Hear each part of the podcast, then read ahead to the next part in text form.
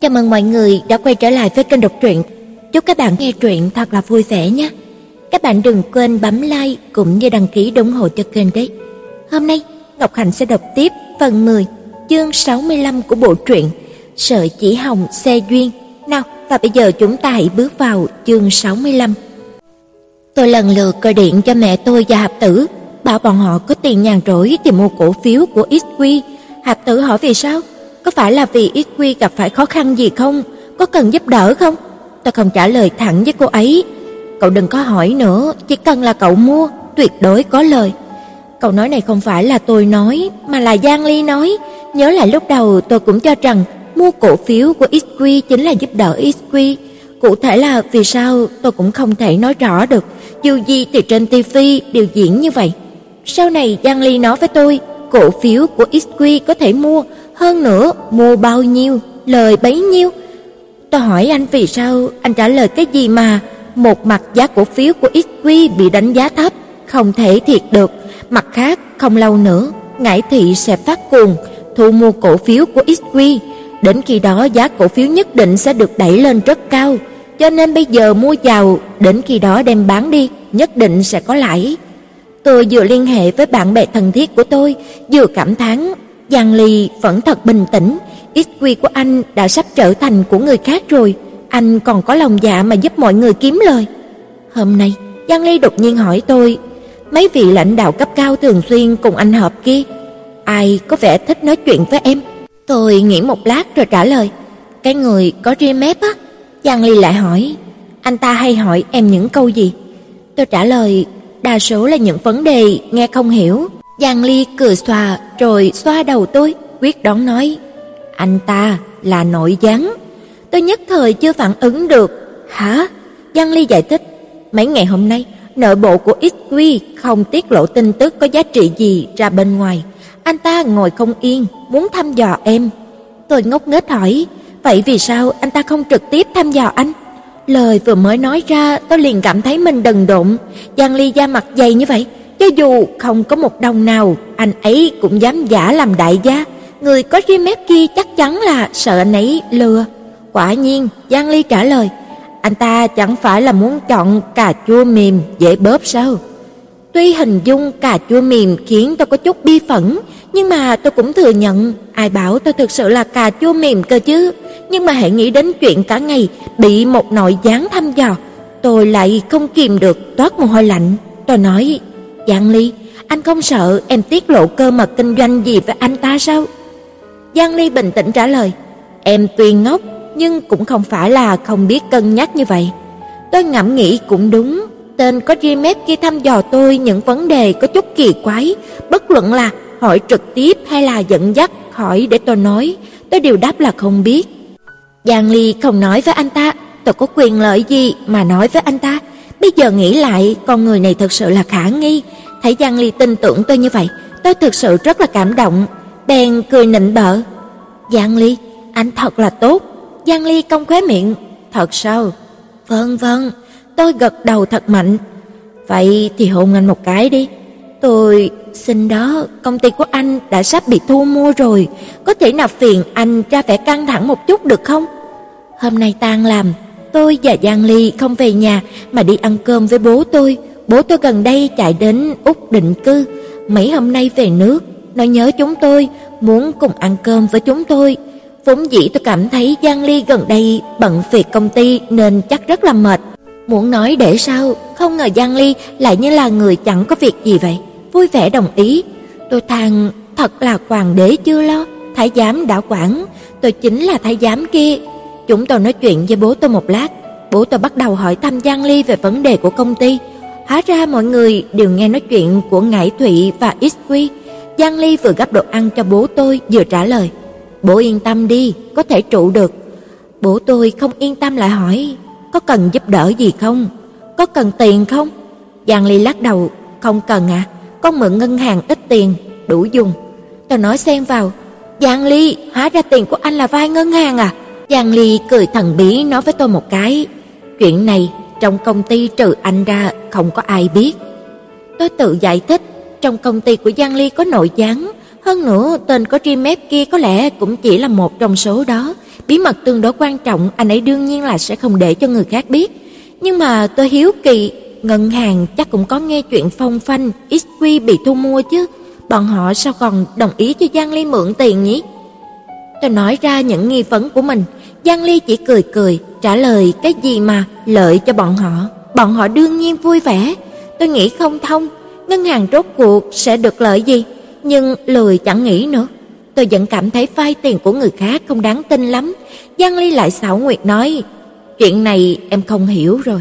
Nếu như ít quy thật sự không cẩn thận rơi vào tay của Ngải Thụy, người của Ngải Thụy sẽ phải phụ trách ít quy trả nợ. Đây là chuyện tốt, mượn tiền không cần trả, chẳng phải lúc nào cũng có thể gặp được. Tôi hiểu rồi, cách thức này của Giang Ly là điển hình của một mũi tên trúng hai đích. Một mặt, tiền mượn được từ ngân hàng có thể dùng để phản kích lại Ngải Thụy, mà một khi kế hoạch này thất bại, lúc đó Giang Ly có thể đem tiêu hết tiền, trong tài khoản của XQ sẽ hỏng ra một món nợ lớn. Ngải Thụy tiếp quản XQ rồi, tự nhiên phải phụ trách giúp XQ trả nợ. Đến khi đó, XQ giống như là mang theo một đứa con riêng, cải giá lấy Ngải Thụy. Cách làm này của Giang Ly là điển hình của đánh thắng anh thì cùng anh đánh, đánh không thắng anh thì kéo anh làm lá chắn. Tôi lau mồ hôi. Giang Ly, anh thật là nguy hiểm quá. Lúc này bố tôi đột nhiên nói, Giang Ly, thật sự con không cần phải tìm ngân hàng vay tiền, chỗ bố có một chút tiền, con cầm dùng nhé. Tôi nói, bố, bố có bao nhiêu tiền? Thật ra bố có thể mua cổ phiếu của XQ kiếm lời. Bố tôi nghĩ ngẫm rồi trả lời, chắc là còn mấy trăm triệu gì đó. Bố cần đây tiêu tiền tương đối thoáng, không nhớ rõ lắm. Rồi xích chút nữa thì sặc. Bố là giai cấp công nhân, là người sửa lò cho người ta cả đời người, bố lấy đâu ra mấy trăm triệu? Bố tôi rất nghiêm túc giải thích. Con gái, bố nói thật, bố con đây giai đoạn trước chẳng hiểu sao được thừa kế từ nước ngoài một món di sản có không ít tiền đó. Tôi bị lời của ông làm cho kinh ngạc, không dám tin, nuốt nước bọt, hỏi: "Thật, thật sao ạ?" Bố tôi gật đầu mạnh, không có chút nào giống như là đang nói dối. Tôi thở dài, thế giới này thật là thần kỳ, đến bố tôi cũng thành phú ông rồi. Tôi nói, bố, bố mua cổ phiếu của XQ đi, bố có tiền nhiều như vậy, không mua cũng đáng tiếc. Giang Ly lại lắc đầu nói, bố, bố đừng mua của XQ, bố hãy mua của Ngải Thụy nhé. Tôi nhìn Giang Ly, anh điên rồi à? Giang Ly bình thản lắc đầu, anh không điên, bố, bố không để ý chuyện tiền của mình nhiều hơn một chút nữa chứ. Bố tôi lắc đầu giống như là trống lắc, đương nhiên không để ý, ai mà không hy vọng kiếm được nhiều tiền chứ. Vậy được, qua một thời gian nữa cổ phiếu của Ngải Thụy có khả năng sẽ xuống giá, đợi xuống đến khoảng chừng 10 tệ thì bố mua vào nhé. Có thể mua bao nhiêu thì mua bấy nhiêu, nếu như có một số cổ đông tương đối lớn đến tìm bố, vậy thì càng hay. Tôi thật sự không hiểu Giang Ly lại đang đưa ra ý kiến quái quỷ gì. Hiếu kỳ nhìn anh ấy, Giang Ly vỗ vỗ vào vai tôi nói, yên tâm đi, anh tính toán cả rồi. Tôi nghĩ cũng đúng, dù gì thì Giang Ly cũng là người tính toán sắp đặt tất cả mọi chuyện, đợi người khác nhảy vào, tôi có gì không yên tâm về anh ấy chứ. Bữa cơm tối rất muộn mới tàn, lúc chia tay, bố tôi ôm tôi, tôi đột nhiên phát hiện ông không còn cao lớn như trước đây nữa, cánh tay cũng không còn mạnh mẽ như trước đây nữa rồi. Thở dài, là tôi đã lớn rồi hay là ông đã già rồi đấy? Tôi đột nhiên cảm thấy chua xót. Ngải thị rất nhanh chóng triển khai thế tấn công, tất cả đều như Giang Ly dự liệu, bọn họ đẩy cao giá thu mua cổ phiếu của XQ, có mấy vị thành viên hội đồng quản trị đã bị Ngải Thụy nắm được rồi. Tôi thực sự toát mồ hôi cho Giang Ly, mà cái vị đứng phía sau Ngải Thụy kia chính là bố của Tuyết Hồng, vẫn không thấy lộ mặt. Giang Ly nói, ông ta có thể cảm thấy XQ không có năng lực phản kháng. Anh ấy còn nói, nếu như thật sự là như vậy, vậy thì dễ làm rồi. Nói thật lòng, tôi không rõ kế hoạch của Giang Ly, sau này vẫn là trợ lý của anh ấy giải thích với tôi, nhưng trợ lý kia nó có chút khoa trương, càng cứ theo ý của anh ta, dường như Giang Ly đang diễn kịch, đem toàn bộ 36 kế trong binh pháp tôn tử hợp lại cùng diễn một lực. Sau đó tôi đem những lời này kể lại với Giang Ly, Giang Ly cũng nói anh ta nói năng lung tung. Tuy lời của trợ lý có độ đáng tin không cao, nhưng anh ta nói kế phản gián, hành sự trong đêm gì đó, tôi có thể nghe hiểu một chút. Đây là chuyện sau này, tạm thời không nhắc đến. Nói về sự việc hiện nay trước, cổ phiếu của XQ đã tăng liên tục không dừng 3 ngày rồi. Tôi nhìn con đường màu đỏ của giá cổ phiếu này, thật sự có chút phấn khởi, bất an. Giang Ly vẫn luôn nói là không cần lo lắng, nhưng mà Ngải Thụy thì có hơi chút hùng mảnh. Quả nhiên không lâu sau, chuyện tôi lo lắng đã xảy ra rồi. Hôm đó Ngải Thụy lớn tiếng tuyên bố, Ngải Thị đã nắm trong tay 25% cổ phiếu của XQ. Giang Ly nhìn thấy điều đó, dững dưng chẳng buồn quan tâm, rồi nói, bọn họ cũng có thể nắm được nhiều như thế này rồi. Tôi hỏi Giang Ly, vậy anh có bao nhiêu? Giang Ly trả lời, 20. Lúc đó tôi bị anh làm cho mù mờ rồi. Ba, bao nhiêu ạ? À? Giang Ly đáp rõ ràng, 20%. Tôi hóa đá tại chỗ. 20% là khái niệm gì? Người ta có 25%, anh mới có 20%, vậy chẳng phải có nghĩa là XQ là của Ngải Thủy rồi à? Tôi nuốt nước miếng, đến giọng nói cũng thay đổi. Vậy, vậy thì sao? Giang Ly giúp tôi nói, XQ bây giờ thành công ty do Ngải Thị quản lý, tôi nhất thời không thể nói được gì, trong lòng như là có thứ gì đó đè nặng vậy, mắt đỏ lên, cố gắng kìm nén để nước mắt không chảy ra. Giang Ly xoa xoa đầu tôi, cười he he nói, "Em lo gì chứ, anh chỉ tạm thời ký gửi XQ cho Ngải Thụy thôi." Tôi chớp chớp mắt nhìn anh, còn có cơ xoay chuyển ư? Giang Ly cong khóe môi, Giang Sảo cười nói, "Nếu không thì ai giúp anh trả nợ?" Tôi, Giang Ly, anh xấu quá, nhưng mà tôi vẫn cảm thấy không yên tâm, dù gì thì Ngải Thụy đã nắm trong tay 25% rồi, Giang Ly muốn lật ngược lại thật sự dễ dàng như vậy sao? Giang Ly nhận ra sự nghi hoặc của tôi, anh nói: "Yên tâm đi, XQ vẫn có 10% cổ phần không rõ là ở đâu." "Không, không rõ ở đâu à?" "Giang Ly, anh đừng có lúc nào cũng làm việc thần bí như thế này chứ." Giang Ly gật đầu trả lời. Dưới góc nhìn của Ngải Thụy và những người khác thì đúng là không rõ ở đâu. Lúc đầu một nguyên lão của công ty cùng anh sáng lập, trong tay anh ta có 10% cổ phần, sau này anh ta cảm thấy không có ý nghĩa, liền nhờ anh đem cổ phiếu trong tay bí mật chuyển rồi. Bây giờ tiểu tử này đang du lịch vòng quanh thế giới, vừa đến châu Phi, mấy ngày trước còn gọi điện thoại cho anh nói là bị sư tử cắn. Tôi lau mồ hôi, người này rất là thú vị, nhưng mà Giang Ly, anh đem cổ phiếu của anh ta chuyển cho ai rồi? Giang Ly nhìn tôi, chuyển cho em rồi. Tôi, tôi nuốt nước miếng, chuyện xảy ra khi nào? Giang Ly làm bộ làm tịch suy nghĩ một chút rồi trả lời. Hình như là khi mới kết hôn chưa được bao lâu nhỉ? Tôi tiếp tục toát mồ hôi. Khi khi đó anh đã tin tưởng em như thế này rồi sao? Giang Ly trả lời. Nếu như ly hôn, anh kiểu gì cũng phải cho em một chút phí chia tay nhỉ? Hay Giang Ly, anh là người thật là có đạo đức, Tôi bị hai từ ly hôn làm cho có chút xấu hổ, giận dữ mà nhìn anh. Giang Ly cười he he, kéo tôi vào lòng, hôn tôi rồi nói: "Quan Tiểu Yến, anh thích cái dáng vẻ của em thế này." Tôi nhăn mặt, không biết làm thế nào. Giang Ly đột nhiên nói: "Cũng không biết lúc đầu cãi lộn, người muốn ly hôn là ai?" Tôi vừa nghe thấy điều này, lập tức cảm thấy xấu hổ, ôm cổ của Giang Ly lấy lòng, hôn mạnh một cái lên má của anh. Giang Ly bị tôi dỗ cho rất là vui vẻ, nâng mặt tôi lên, giữ lấy môi tôi, sau đó thì đặt lên một nụ hôn thật sâu.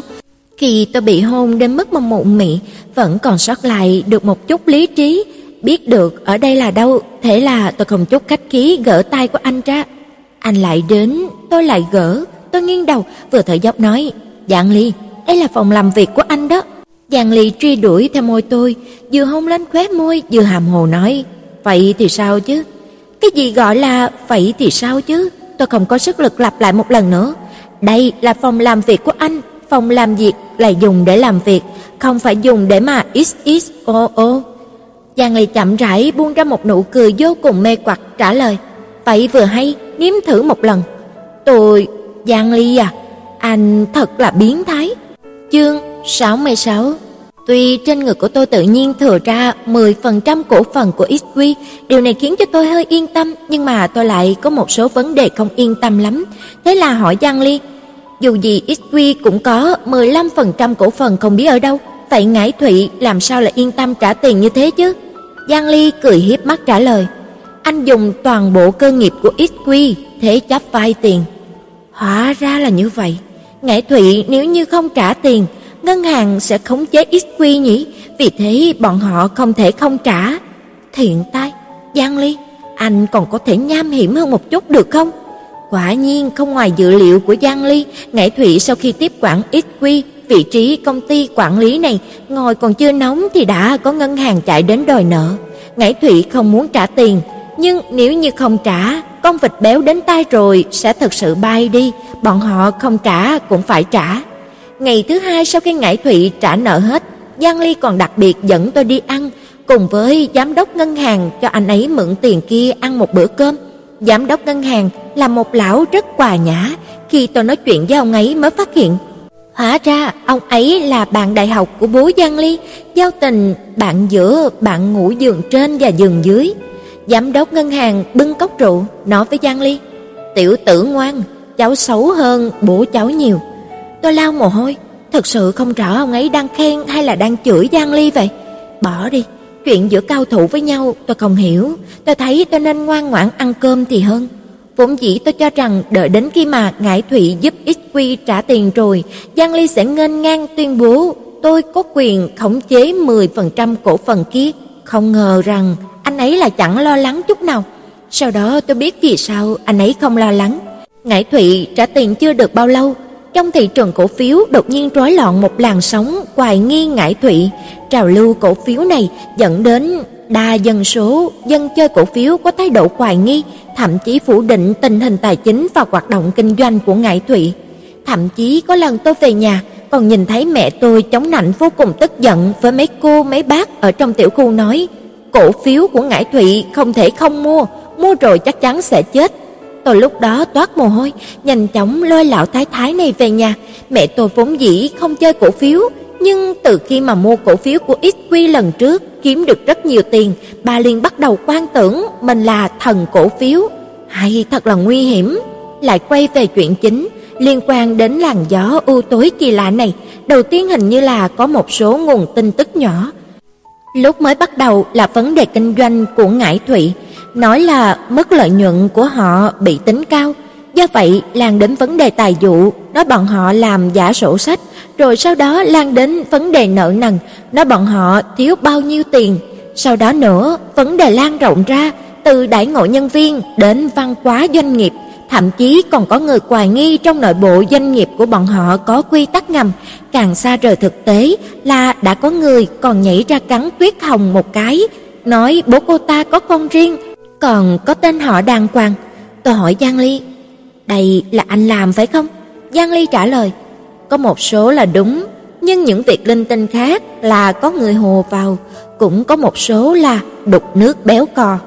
Tôi nghĩ cũng đúng, Ngải Thụy cây to đón gió, kiểu gì chẳng có mấy đối thủ cạnh tranh, bây giờ đương nhiên phải nắm lấy cơ hội đổ thêm dầu vào lửa. Tôi lại hỏi Giang Ly, những kênh tin tức nhỏ bình thường kia đều là thật à? Giang Ly cao thâm trả lời, vừa là thật, vừa là giả. Bây giờ một số vấn đề của bọn họ đã bắt đầu bị điều tra rồi. Tôi nói ra nghi vấn lớn nhất ở trong lòng, nhưng mà những việc này anh làm sao mà biết được? Giang Ly cười hiếp mắt trả lời, em ngốc quá, ít quy có người của Ngải Thụy, vậy trong Ngải Thụy đương nhiên cũng sẽ có người của ít quy Hiểu rồi, đây chính là gián điệp thương mại trình độ cao, tôi lần đầu tiên được nhìn thấy. Do ngải thụy bị Giang Ly khuấy lên một chút, lại bị những người khác thải thêm một chút nước bẩn, cho nên bây giờ bọn họ phải nghênh đón khủng hoảng, hậu quả của khủng hoảng này chính là giá cổ phiếu của bọn họ trượt dốc thảm hại, cuối cùng trượt dốc tới ngưỡng lớn 10 tệ. Những cổ đông nhỏ có cổ phiếu của Ngải Thụy trong tay, vừa nhìn thấy xu thế này, đều tranh thủ bán hết cổ phiếu cho Ngải Thụy đi. Bố tôi lại vui vẻ mua hết, ông không chỉ mua của những người chơi nhỏ, ông còn mua của những người chơi lớn. giờ Giang Ly nói cổ phiếu của các cá nhân kia không quá 5% thì không thể đăng ký tên vào danh sách cổ đông của Ngải Thụy, cho nên bố tôi dứt khoát đăng ký tên mua cho vợ ông, lần lượt giữ 4,9% cổ phiếu của Ngải Thụy. Tôi chỉ than thở, "Giang Ly, anh làm cho bố tôi điên rồi." Nhưng tôi vẫn có một vấn đề chưa hiểu, vì sao Giang Ly muốn tên của bố tôi không xuất hiện trên danh sách cổ đông của Ngải Thụy? Giang Ly trả lời về vấn đề này là lưu lại có tác dụng hơn, hơn nữa ông ấy cuối cùng vẫn phải ra tay, không nhất thiết phải phiền phức như vậy. Tôi không hiểu là hỏi, vậy tại sao không phải là nặc danh giống như em vậy? Giang Ly kinh bỉ nhìn tôi. Em cho rằng đơn giản vậy sao? Tôi cô đơn nhìn trời, bỏ đi, dù gì tôi cũng không hiểu. Tuy nhiên cơn gió u ám này thổi đến thật là đáng sợ, hơn nữa sức sát thương rất lớn, nhưng thực lực của Ngải Thụy cũng thể hiện ở đó, kéo dài thêm một chút nữa cũng vẫn qua được. Lúc này Giang Ly đột nhiên tuyên bố bố vợ anh có trong tay 10% cổ phiếu của XQ, thế là trong nội bộ của Ngải Thụy xôn xao. Lần này, bố của Tuyết Hồng cũng đứng ngồi không yên, đơn độc hẹn gặp Giang Ly. Giang Ly cũng giống như trước đây, đưa tôi đi đàm phán với người đàn ông kia. Bố của Tuyết Hồng là một người gầy cò, hai mắt giống như là chim ưng vậy, nhanh nhạy và lạnh lùng. Ông ta vừa nhìn thấy Giang Ly thì thông thả cười nói: "Quả nhiên là Trường Giang, sống sao xô sống trước, không ngờ tôi lại thua trong tay một hậu bối." Giang Ly còn coi là giữ thể diện cho ông ta. Thua trong tay của tôi là ý trời rồi. Tôi toát mồ hôi. Giang Ly, anh gian quá. Lão Tuyết thở dài một cái, nói cho cùng cũng vì tôi quá kinh địch. Giang Ly dường như là lời chẳng buồn cùng ông ta vòng vo, nói thẳng vào vấn đề. Vậy thì XQ trong tay có 10% cổ phiếu, số cổ phiếu này thiết nghĩ chắc là ông vẫn chưa có xử lý nhỉ? XQ có trong tay 10% cổ phiếu của Ngải Thụy. Chuyện này tôi cũng vừa được biết, hóa ra Giang Ly vay tiền của ngân hàng phần lớn là dùng để mua cổ phiếu của Ngải Thụy. Hơn nữa, 10% này khi anh làm chủ tịch hội đồng quản trị đã mua được rồi, khi đó hình như là trực tiếp chuyển nhượng lại từ tay của một đại cổ đông của Ngải Thụy. Giang Ly nói, XQ muốn xử lý thế nào chỗ cổ phiếu này, Ngải Thụy có thể khống chế được. Bọn họ có thể đem một số cổ phiếu thu hồi lại rồi quỷ bỏ, cũng có thể chuyển nhượng. Lão Tuyết ở trong tay của Ngải Thụy vị trí ngồi cũng không có vững chắc. Cho nên, Giang Ly đoán ông ta cũng sẽ quỷ bỏ mà sẽ nghĩ cách đem 10% cổ phiếu này chuyển sang tên của mình. Đương nhiên, quá trình này tương đối phức tạp và trong đó nhất định sẽ có người phản đối, tính toán của lão Tuyết còn chưa kịp hoàn thành. Lúc này, lão Tuyết mặt biến sắc nói: "Vậy thì Giang tổng có ý như thế nào?" Giang Ly trả lời: "Trao đổi." Điều này Giang Ly cũng giải thích qua với tôi rồi, ý của anh ấy chính là muốn dùng 10% cổ phiếu của Ngải Thụy đổi lấy 25% cổ phiếu của XQ, sau khi hai bên trao đổi xong thì đều quỷ bỏ. Ánh mắt lão Tuyết hơi lạnh lùng nói, dùng 10% đổi lấy 25%, cậu đang đùa với tôi sao? Giang Ly mặt không chút biểu cảm trả lời, tùy thôi, dù gì tôi cũng sắp sửa có quyền điều hành của XQ rồi, đến khi ấy tôi có thể đem số cổ phiếu đó chuyển nhượng cho người khác, ông đừng có hối hận là được rồi. Bây giờ cổ đông lớn thứ hai trong Ngải Thụy chỉ có số cổ phiếu ít hơn lão Tuyết 5%, nếu như Giang Ly đem cổ phiếu này bán cho cổ đông thứ hai, vậy lão Tuyết sẽ bị hạ bệ rồi. Lão Tuyết chết chân, nhìn Giang Ly giống như là cố nhìn ra động tĩnh trên người anh. Rất lâu sau, ông ta nói: "Được rồi." Ánh mắt của ông ta tuy biểu hiện sự trấn tĩnh nhưng mà tôi vẫn có thể nhìn ra một chút đau đớn, làm ăn hụt vốn là điều không thể chấp nhận. Hai người nói đến đây cũng gần như là hết chuyện để nói rồi, họ giả vờ giả vịt khen nhau một hồi. Giang Ly đột nhiên nói với ông ta: "Trước đây, lệnh Thiên Kim không cẩn thận khiến cho vợ tôi không vui lòng. Có thể nào mời cô ấy đến xin lỗi vợ tôi không?" Tôi không ngờ Giang Ly đột nhiên nói ra câu này, khi đó rất hãi nhưng mà trong lòng cũng ấm áp, tâm trạng đó thật là rất phức tạp. Sắc mặt của lão Tuyết biến đổi mấy lần, cuối cùng cũng lạnh lùng nói: "Giang Ly, làm người đừng có nên quá đáng quá nhé." Ông ta nói xong, chẳng nhìn chúng tôi, tức giận thở phì phì rồi rời đi. Tôi kéo Giang Ly vừa cảm động vừa ngại ngùng nói: "Giang Ly, thật sự anh không cần như vậy." Giang Ly cười nói: "Đã không chịu xin lỗi, vậy thì cứ đợi trả giá nhé." Tôi hỏi: "Ông ấy bây giờ không phải là đã trả giá rồi sao?" Ngải Thụy chẳng được lợi gì, còn giúp XQ trả một khoản nợ lớn. Giang Ly nói: "Đó là cái giá mà bọn họ phải trả vì thu mua XQ." Tuyết Hồng phá hoại hạnh phúc gia đình chúng ta, món nợ này anh vẫn chưa có tính sổ. Tôi lau mồ hôi hỏi, vậy anh tính tính sổ thế nào? Giang Ly nói, họ Tuyết nắm quyền ở Ngải Thụy đã lâu, đến lúc đổi người rồi. Tôi không hiểu chuyện gì, Đương nhiên sau hai tuần lễ thì biết được đáp án. XQ rất nhanh chóng ký hợp đồng với Ngải Thụy, đem cổ phiếu của hai bên trả về cho nhau rồi cùng quỷ bỏ. Quyền quản lý của XQ lại quay về với Giang Ly. Sau hai tuần lễ, bố tôi và vợ ông đem gần 10% cổ phiếu của Ngải Thụy bán với giá cao cho cổ đông lớn thứ hai của Ngải Thụy. Đương nhiên bây giờ đã là cổ đông lớn nhất rồi. Bố của Tuyết Thông thật sự rớt ra khỏi vị trí người nắm quyền Ngải Thụy. Đến đây, sóng gió của việc thu mua XQ coi như là dừng lại rồi. Giang Ly chẳng mất đồng tiền nào, không chỉ quay ra tấn công Ngải Thụy, còn thuận lợi đá Tuyết Thông và bố của ta một cái. Tóm lại, XQ toàn thắng trong trận chiến này. Mọi việc của công ty đều quay lại quỹ đạo bình thường. Đúng vào lúc này, nội bộ của nhân viên XQ đột nhiên nổi lên một làn sóng. Tin tưởng Giang ca, nhiều người sáng tạo ra những khẩu hiệu thú vị, ví dụ như tin tưởng Giang ca, tăng tiền lương, tin tưởng Giang ca, không sợ bị thua. Mới nhất là trong XQ có một đại ca gần đây bị táo bón, thế là mấy ngày nay khi mà anh ta làm việc thường lẩm bẩm đọc tin tưởng Giang ca, không bị táo bón. Tôi nghe mà cười cả đau bụng. Tôi thật sự nghĩ không thông, bạn nói xem, Giang Ly bình tĩnh như vậy, nghiêm túc như vậy, nhưng mà các nhân viên dưới quyền anh làm sao mà có thể có tài như vậy nhỉ? Hơn nữa các nhân viên của XQ không chỉ có tài, có lúc còn hơi động kinh ví dụ như là trợ lý bảo bối kia của Giang Ly, trợ lý dài dòng kia tự cho rằng mình thông minh hơn cả tôi, cả ngày đuổi theo muốn giảng nguyên lý Giang Ly chiến thắng ngải thủy với tôi, kể lễ Giang Ly anh dũng như thế nào, nguy hiểm như thế nào. Tôi nói tôi không muốn nghe, anh ta còn khinh bỉ nói tôi không có chí cầu tiến. Lúc đó tôi bực lắm, hét lớn, nói: "Anh thầm yêu Giang Ly rồi phải không?" Lúc này Giang Ly đang uống cà phê, vừa nghe thấy lời tôi, lập tức bị sặc, ho không ngừng. Trợ lý lúc đó rối loạn thần kinh, giải thích với Giang Ly: "Giang ca, anh đừng có hiểu lầm, tôi có vợ, vợ tôi rất là quyến rũ." Lúc đó, tôi lúc đó liền bi phẫn, chết chân nhìn người trợ lý. "Anh, anh có ý gì?" Trợ lý cũng phát hiện ra là mình lỡ lời, khí thế nhất thời giảm sút một nửa. Lúc này Giang Ly nho nhã lau khóe miệng, cười hiếp mắt nói: "Tôi thì ghét cúp C, tôi thích nhất là A, vợ yêu, đến đây." Sắc mặt của tôi hòa dịu hơn một chút, tôi lật đật chạy đến ngồi bên cạnh của Giang Ly, kiêu ngạo nhìn người trợ lý. Người trợ lý không nhìn tôi, gật đầu khom lưng cười nịnh Giang Ly.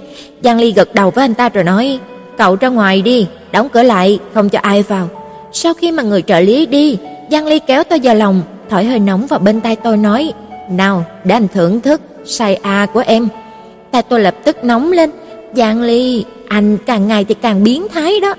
Đúng vào lúc này, cửa phòng làm việc lại bình một tiếng, tôi giật thoát mình, trục cổ nhìn ra cửa, nhìn thấy hai mắt chỉ hận không thể ăn thịt người của Tuyết Hồng.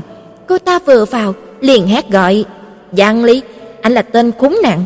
Vừa nói vừa muốn xông đến phía của chúng tôi, trợ lý đưa hai người bảo vệ đến, giữ cô ta đưa ra ngoài. Anh ta vừa lùi ra phía sau vừa xin lỗi.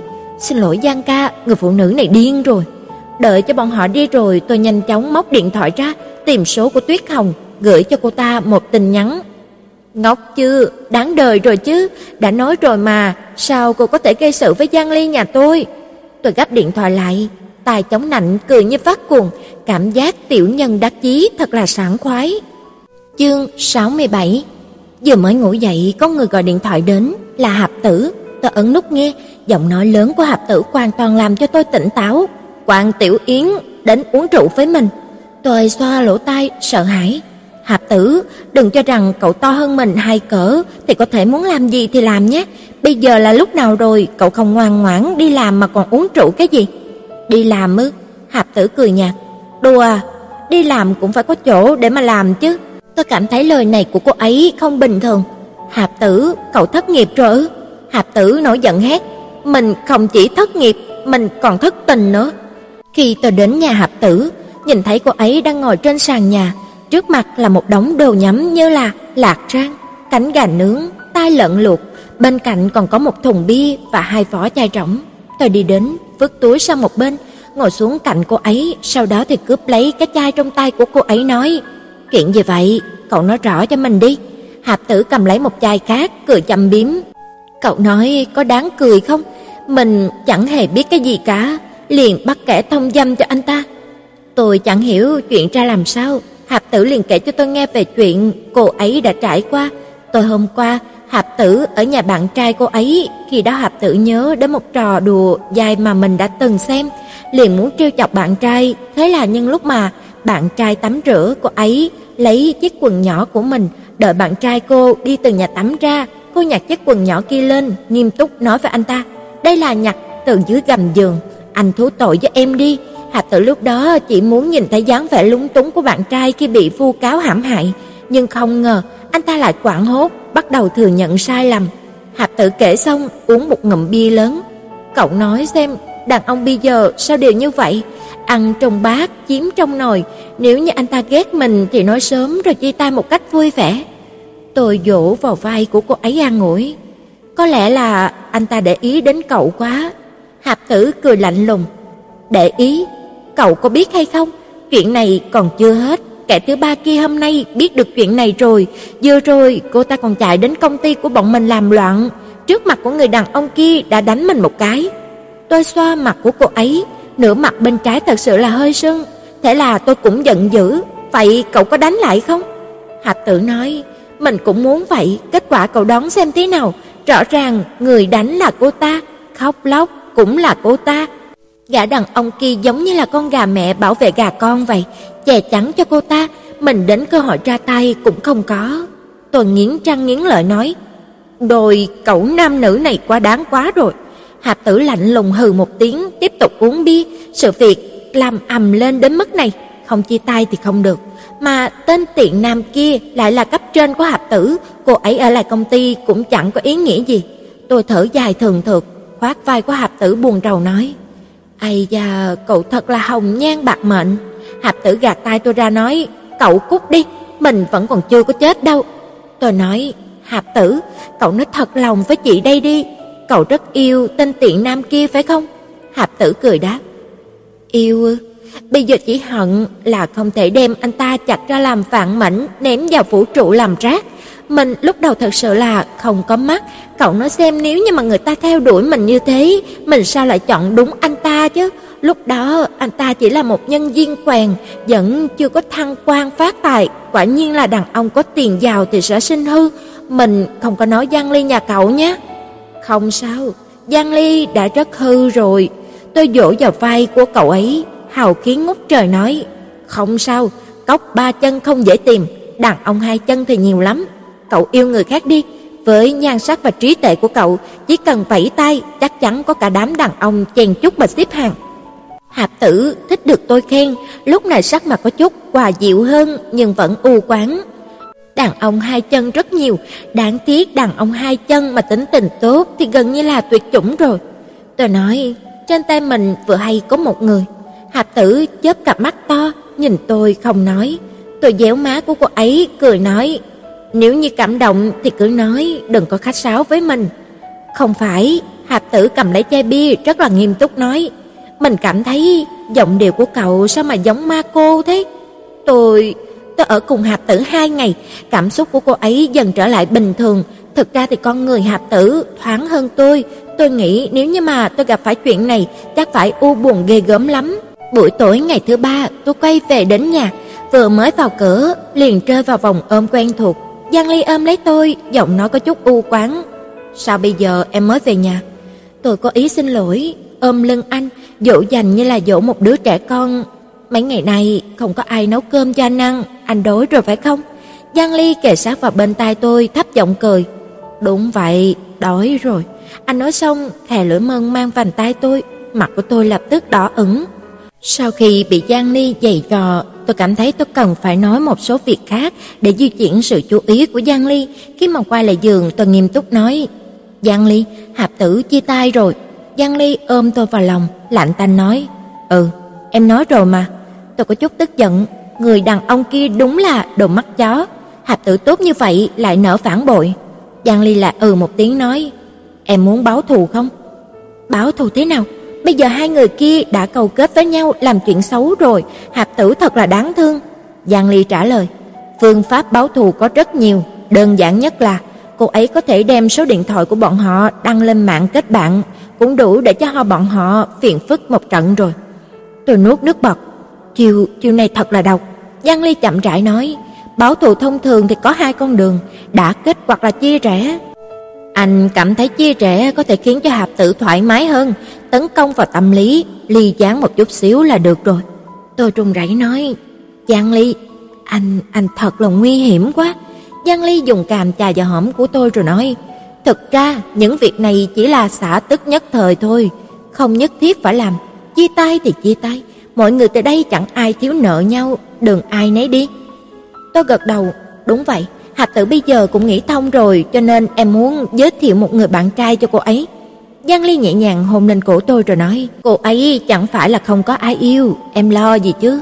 Tôi nhướng người lên một chút, lẩn tránh Giang Ly, rồi anh lại sáng đến, hỏi, vậy em muốn giới thiệu ai cho cô ấy?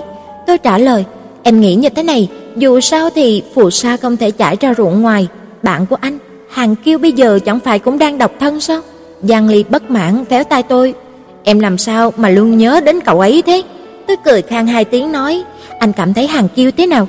Anh ấy vẫn chưa có bạn gái nhỉ? Giang Ly thả tay tôi ra, lần vào trong áo của tôi nhẹ nhàng xoa xoa vùng eo. Hàng Kiêu chưa có bạn gái, em muốn thế nào thì làm như thế đi. Tôi còn có chút lo lắng về sự không phối hợp của Giang Ly, vậy anh sẽ giúp em hẹn Hàng Kiêu chứ? Là giúp Hạp Tử hẹn. Đúng vậy, anh sẽ hẹn giúp Hạp Tử chứ. Ừ, Giang Ly nói một tiếng, trong lòng của tôi vui như qua mấy ngày nay, lời hứa đối với Hạp Tử cuối cùng có thể thực hiện rồi, thế là tôi chân thành tán thưởng. Giang Ly, anh thật là tốt quá. Thật sao?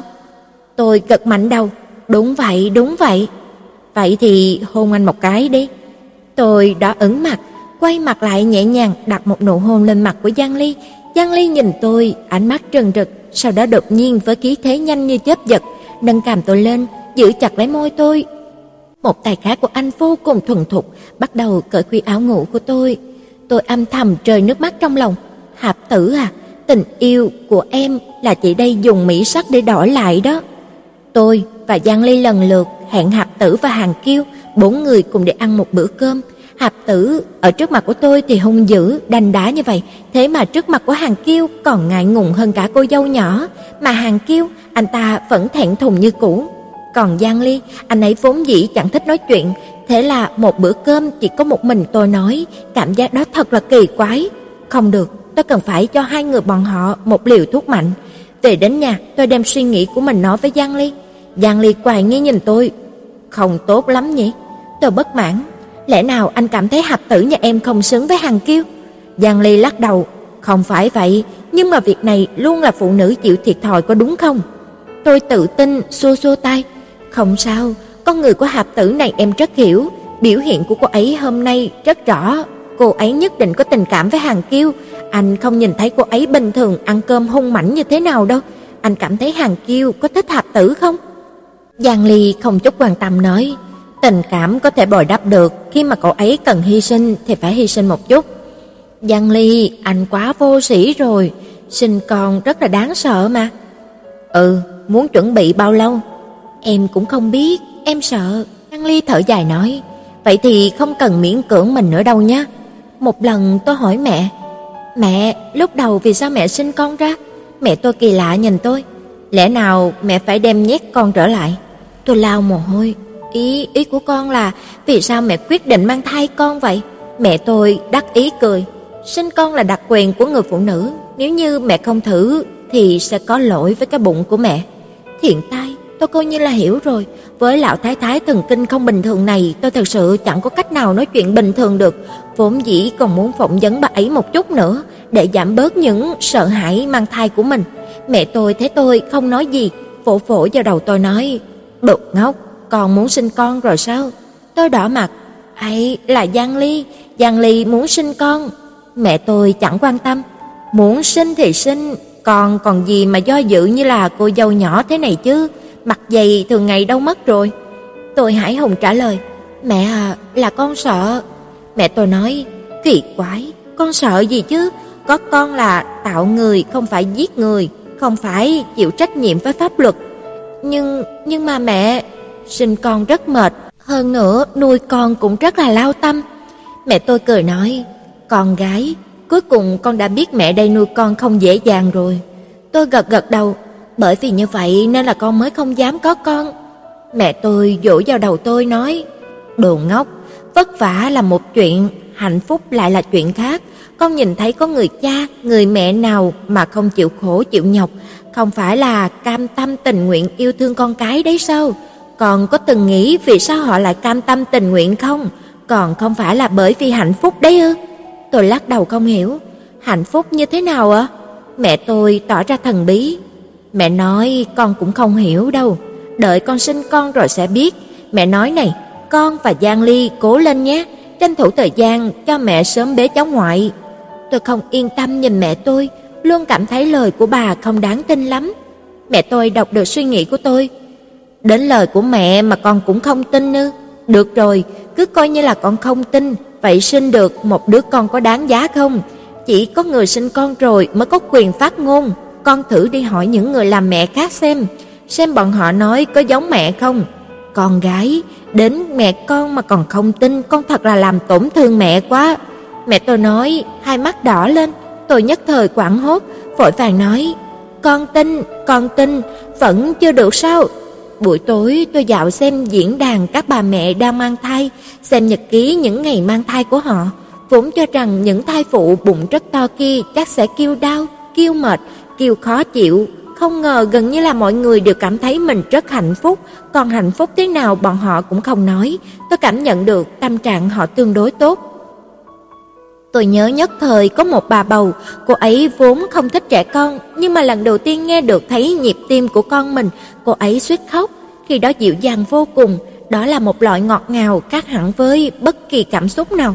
Tôi ngơ ngác nhìn vào bài nhật ký, có chút thất thần. cần nhắc đến việc của Giang Ly đã từng bá chiếm lốc của tôi lâu ngày chưa trả, tôi dự định trả thù anh ấy một chút.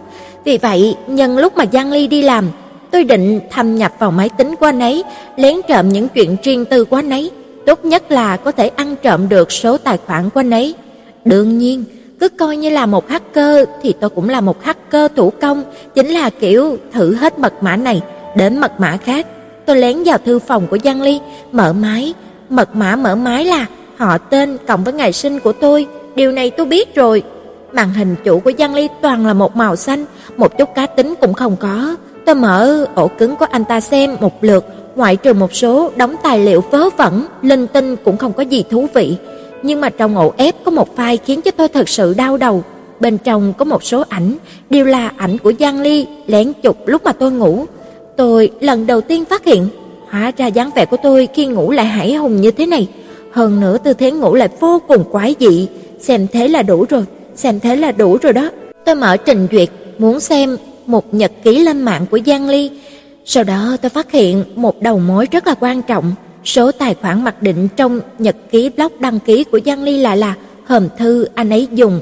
Cái này chẳng phải chính là blog của Giang Ly sao? Tôi từ trước đến nay còn chưa xem qua blog của anh ấy nữa. Tôi đột nhiên hưng phấn thử các mật mã trong cột mật mã, đáng tiếc đều không được. Tôi không dám khinh suất thử lần thứ ba, bởi vì nếu như lại đăng nhập thất bại nữa thì phải mất một khoảng thời gian mới có thể đăng nhập lại được. Thật kỳ quái, Giang Ly thích nhất là dùng hai mật mã, một là họ tên tôi, một là họ tên của anh, không có lý do gì tôi lại đăng nhập không được. Bỏ đi, để xem trong blog của anh ấy có những thứ gì. Dù gì trong trình duyệt cũng có ghi địa chỉ blog của anh ấy, tôi đăng nhập vào blog của mình, mở địa chỉ blog của anh ta, tiếp đó không được nhìn thấy lóc như tôi dự kiến, lại nhìn thấy một câu nói, nó là người dùng này thiết lập chế độ riêng tư, bạn không thể xem được. Hay Giang Ly anh đang làm cái trò gì vậy? Nhưng mà tôi thật sự rất là muốn xem blog của Giang Ly. Tôi bước đi thẫn thờ trong thư phòng của anh, vò đầu, bứt tai, nghĩ đến tất cả các mật mã Giang Ly có thể dùng, nhưng lại không dám thử, huống hồ cứ coi như là thử cũng chưa chắc đã đúng, đến hai mật khẩu có khả năng nhất cũng bị loại trừ rồi. Cuối cùng tôi cắn răng quyết định gian nan, tôi móc điện thoại gọi cho Giang Ly. "Alo, Giang Ly à, giao mật mã blog của anh ra." Giang Ly ở đầu dây bên kia mãi không thấy trả lời. Tôi chột dạ đành cao giọng cố làm ra vẻ hung dữ. "Không giao ra phải không? Nếu như không giao ra, hôm nay đừng có ăn cơm nữa." Giang Ly thở dài giống như là đang nhịn cười. "Quan Tiểu Yến, có hacker nào giống như em thế này không?" Tôi hải hùng, giữ vững khí thế. "Anh, anh rốt cuộc vẫn không nói chứ gì?" Giang Ly trả lời. phiên âm của quan Tiểu Yến, phía sau thêm số 520, mật mã này khó đoán như vậy sao? Vì để đề phòng Giang Ly mượn cớ cười nhạo tôi, tôi dập máy nhanh như bay. Hay hóa ra là hóa ra là lại đơn giản như vậy. Tôi đăng nhập vào blog của Giang Ly, phát hiện anh ấy cài đặt blog của mình thành trạng thái ngoài bản thân anh ấy ra, không ai có thể xem được. Bài gần đây blog chỉ có câu Tôi mong muốn có con. Tôi xấu hổ hải hùng, nhanh chóng xem blog của anh ấy từ đầu đến cuối. Blog của Giang Ly lập rất sớm, hình như là XQ vừa thành lập đã có rồi, cũng khó trách, ai bảo XQ sinh ra từ tay của anh ấy chứ. Ngữ văn của anh ấy chắc không tồi, mỗi bài chỉ có một hai câu, giống như là liệt kê chương mục. Không có ý nghĩa, tôi nhớ khi tôi học viết văn lớp 4 đều dùng phong cách này. Nói thật lòng, nếu như mà không biết trước lóc này là của Giang Ly, tôi chắc chắn không xem. Giai đoạn mới bắt đầu của lóc đều nói một chút chuyện chua ngọt đắng cay trong công ty. Tôi ngáp dài xem một lát, phát hiện sau khi XQ thành lập không lâu, gặp phải một số khó khăn về kinh doanh, hình như rất nghiêm trọng. Con người Giang Ly làm việc rất lạc quan, anh ấy nếu nói nghiêm trọng, vậy thì thật sự là nghiêm trọng rồi. Tôi chỉ biết bây giờ xu thế phát triển của XQ rất tốt, không ngờ con đường sáng nghiệp của Giang Ly lại gặp gần như thế này. Hóa ra sau lưng của mỗi người thành công đều có giai đoạn khiến cho người ta đau xót, thậm chí trong một bài viết Giang Ly còn nói: "Tôi không biết bản thân mình còn có thể cầm cự bao lâu nữa, cũng không biết XQ còn có thể đi bao xa." Trong ấn tượng của tôi, tôi là người từ trước đến nay chưa từng nhìn thấy Giang Ly tiều tụy như thế này. Anh từ trước đến nay đều luôn bình tĩnh, tự tin, ung dung, tự tại, dám vẻ tuyệt vọng như thế này, tôi đến tưởng tượng cũng không thể. Tôi thúc thích một hồi, "Giang Ly à, khổ anh rồi, tối nay làm chút gì đó ngon bồi bổ cho anh ấy mới được. Xem tiếp tôi càng thầm kinh ngạc. Mấy bài viết tiếp theo của blog của Giang Ly đều là bình luận về một người, một người phụ nữ. Anh ấy nói, cô ấy muốn chia tay với tôi, lại chính vào thời điểm này. Anh ấy còn nói, cái gọi là tình yêu chẳng qua cũng là thế này, xem ra thực lực mới là đạo lý vững chắc. Anh lại nói, hôm nay chia tay rồi, cho mình nghỉ một ngày từ ngày mai bắt đầu làm việc thật tốt. Giang Ly nói chuyện vẫn bình thản, tự nhiên, nhưng tôi nhìn những bài blog này trong lòng chua xót. Hóa ra Giang Ly có giai đoạn như thế này, trong giai đoạn sự nghiệp của mình gặp khó khăn nhất là bị người mà mình yêu thương sâu sắc nhất vứt bỏ, đó là loại đả kích như thế nào, tôi không có cách nào tưởng tượng được. Giang Ly, anh yên tâm đi, Quan Tiểu Yến em bất luận như thế nào cũng sẽ không rời xa anh, cứ coi như là anh biến thành một kẻ ăn mày, em cũng quyết tâm ở cùng anh cả đời, sống như vậy. Tiếp dưới đó, Giang Ly thật sự là làm việc rất tốt, anh tuyệt đối không nhắc đến chuyện gì liên quan đến người phụ nữ kia, viết những câu không rời xa ít quy như lúc ban đầu, từ trong lóc của anh có thể nhìn ra được tình hình kinh doanh của ít quy dần dần khởi sắc, còn anh luôn có một cảm giác u uất, cô đơn. Những lời nói cũng càng ngắn đi, giản lược đến mức không thể giản lược hơn. Xem ra người phụ nữ kia đối với anh đã có ảnh hưởng thật sự lớn. Trong lòng tôi đột nhiên có chút tắc nghẹn. Lại tiếp sau nữa, Giang Ly rơi vào thời gian bi phận nhất trong cuộc đời. Tôi nhìn thấy những tiếng than thở không cầm lòng được bên lóc kia. Hóa ra thần tiên cũng có lúc ngốc nghếch. Sau khi ít quy bước vào quỹ đạo ổn định, cuối cùng Giang Ly cũng có tâm tư để quan tâm đến chuyện tình cảm của mình. Nhưng mà lúc này anh ấy là phát hiện mình đối với bất kỳ người phụ nữ nào cũng đều không có hứng thú. Xem đến đây, tôi có thể lý giải, dù gì lúc đầu người phụ nữ kia phản bội anh ấy, thực sự đã tạo ra một tầng mây mù u ám trong lòng của anh ấy, không có hứng thú đối với phụ nữ cũng là điều rất là bình thường. Thế là Giang Ly thiên tài vĩ đại rút ra được kết luận, khuynh hướng tâm lý của anh đã thay đổi rồi. Chuyện này miễn cưỡng có thể tiếp nhận được, dù gì không thích phụ nữ mà, vậy đương nhiên sẽ nghĩ đến là có phải là thích một người đàn ông không? Nhưng mà sau đó Giang Ly lại khổ não về phát hiện mình đối với đàn ông hình như là cũng không có hứng thú. Nhưng mà Giang Ly trọng lượng sau khi cân nhắc giữa việc biến thành một người đồng tính và biến thành một người cá tính lạnh nhạt kiên quyết, quyết định anh ấy vẫn là một người đồng tính nhỉ. Tôi nhìn những bài viết ngốc nghếch này của Giang Ly, muốn cười nhưng mà hễ cười thì nhe răng, nước mắt lại chảy ra, Nói đi nói lại, Giang Ly ngốc nghếch như thế này, băng khoăn giữa đồng tính là lạnh nhạt như thế này, vẫn không phải bởi vì sự tổn thương sâu sắc của người phụ nữ kia gây ra cho anh sao? Ngày thứ hai, sau khi mà chia tay, đã có thể dùng toàn tâm sức cho công việc, xoay chuyển tương lai của XQ. Giang Ly cũng yếu mềm đến mức bởi vì một giai đoạn tình cảm bị đổ vỡ mà không còn chạm vào phụ nữ nữa. Nghĩ lại bản thân mình, trước đây tôi không chỉ một lần lấy chuyện Giang Ly là gây để mà trêu đùa, khi đó anh không biết là đã buồn đến thế nào. Tôi đúng là một người tệ hại. Giang Ly à, xin lỗi, sau này sẽ không trêu anh chuyện này nữa. Em sẽ thật sự yêu thương anh. Tôi lại xem tiếp, lật rồi lật, rồi lật đến những trang bài viết vào mùa hè năm ngoái.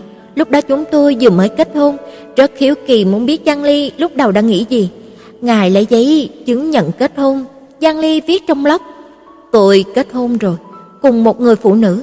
Thừa lời, lẽ nào anh còn có thể kết hôn cùng một người đàn ông sao? Ngày tổ chức hôn lễ của chúng tôi, Giang Ly viết trong blog, tôi từng nghĩ đến việc kết hôn cùng một người phụ nữ, nhưng không ngờ rằng sẽ kết hôn cùng một người phụ nữ ngốc như thế này. Tôi sắp thổ quyết rồi, tôi ngốc như vậy sao? Có không? Có không? Không có mà. Ngày hôm sau, Giang Ly viết, người phụ nữ ngốc này nấu cơm không tồi. Này, trước tiên không nói tôi thật sự có ngốc không, cứ coi như là tôi thật sự ngốc một chút như vậy, anh cũng không cần cứ treo ba chữ phụ nữ ngốc này ở miệng như vậy chứ. Tiếp sau đó tôi gần như là không đọc được một câu nào tốt của Giang Ly. Cô ấy lại không dám ngủ một mình. Cô ấy đã 27 tuổi rồi, nhưng mà dáng vẻ của cô ấy rất là thú vị. Cô ấy nói xấu tôi với một người đàn ông khác, thật là muốn dạy dỗ cô ấy một chút. Đó không phải là tôi nói, được chưa nào? Buổi tối hôm qua cô ấy ăn nhiều, ngốc quá, cứ nhìn thấy thứ không nên nhìn thấy rồi, tôi hình như là có chút không bình thường. Là chuyện gì đây? Lại còn dám cãi nhau với tôi. Tôi không muốn làm cho cô ấy khóc, khi cười vẫn ngốc nghếch thú vị hơn. Anh nấu bữa cơm đó khiến em ghi nhớ làm sao mà quên nổi. Vu Tử Phi không có vấn đề gì, nhưng Phương Khải thì có chút phiền phức. Ấy, Giang Ly từ lúc đó đã thích tôi rồi sao? Cô ấy lén chụp ảnh tôi, còn chảy máu cam nữa. Không ngờ thân hình của tôi lại có sức hấp dẫn lớn đối với cô ấy. Nhưng mà như thế này hình như là không tồi. Giang Ly, anh tự yêu mình quá, tuy nhiên sức hấp dẫn thực sự có lớn một chút. Cô ấy lại hôn Vương Khải, chẳng phải là bị anh hôn lại sao? Chương 68 Vì sao lại muốn hôn cô ấy như vậy chứ? Lẽ nào tôi thích cô ấy rồi, nhưng mà cô ấy là phụ nữ mà. Này, anh nên thích phụ nữ, được chứ? Cô ấy tặng quà sinh nhật cho tôi, viết nhầm sinh nhật vui vẻ thành em yêu anh. Có một khoảnh khắc như vậy, tôi rất là hưng phấn, nhưng mà cô ấy không hiểu. Cô ấy nói sẽ không thích tôi, vậy thì nếu như tôi thổ lộ ra với cô ấy rồi, cô ấy có lẽ sẽ lẩn tránh tôi nhỉ?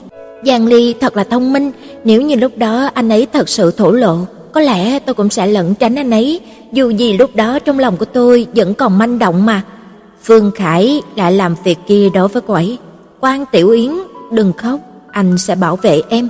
Cuối cùng tìm thấy được một câu cảm động rồi, thật là không dễ dàng. Cô ấy khen tôi đẹp trai.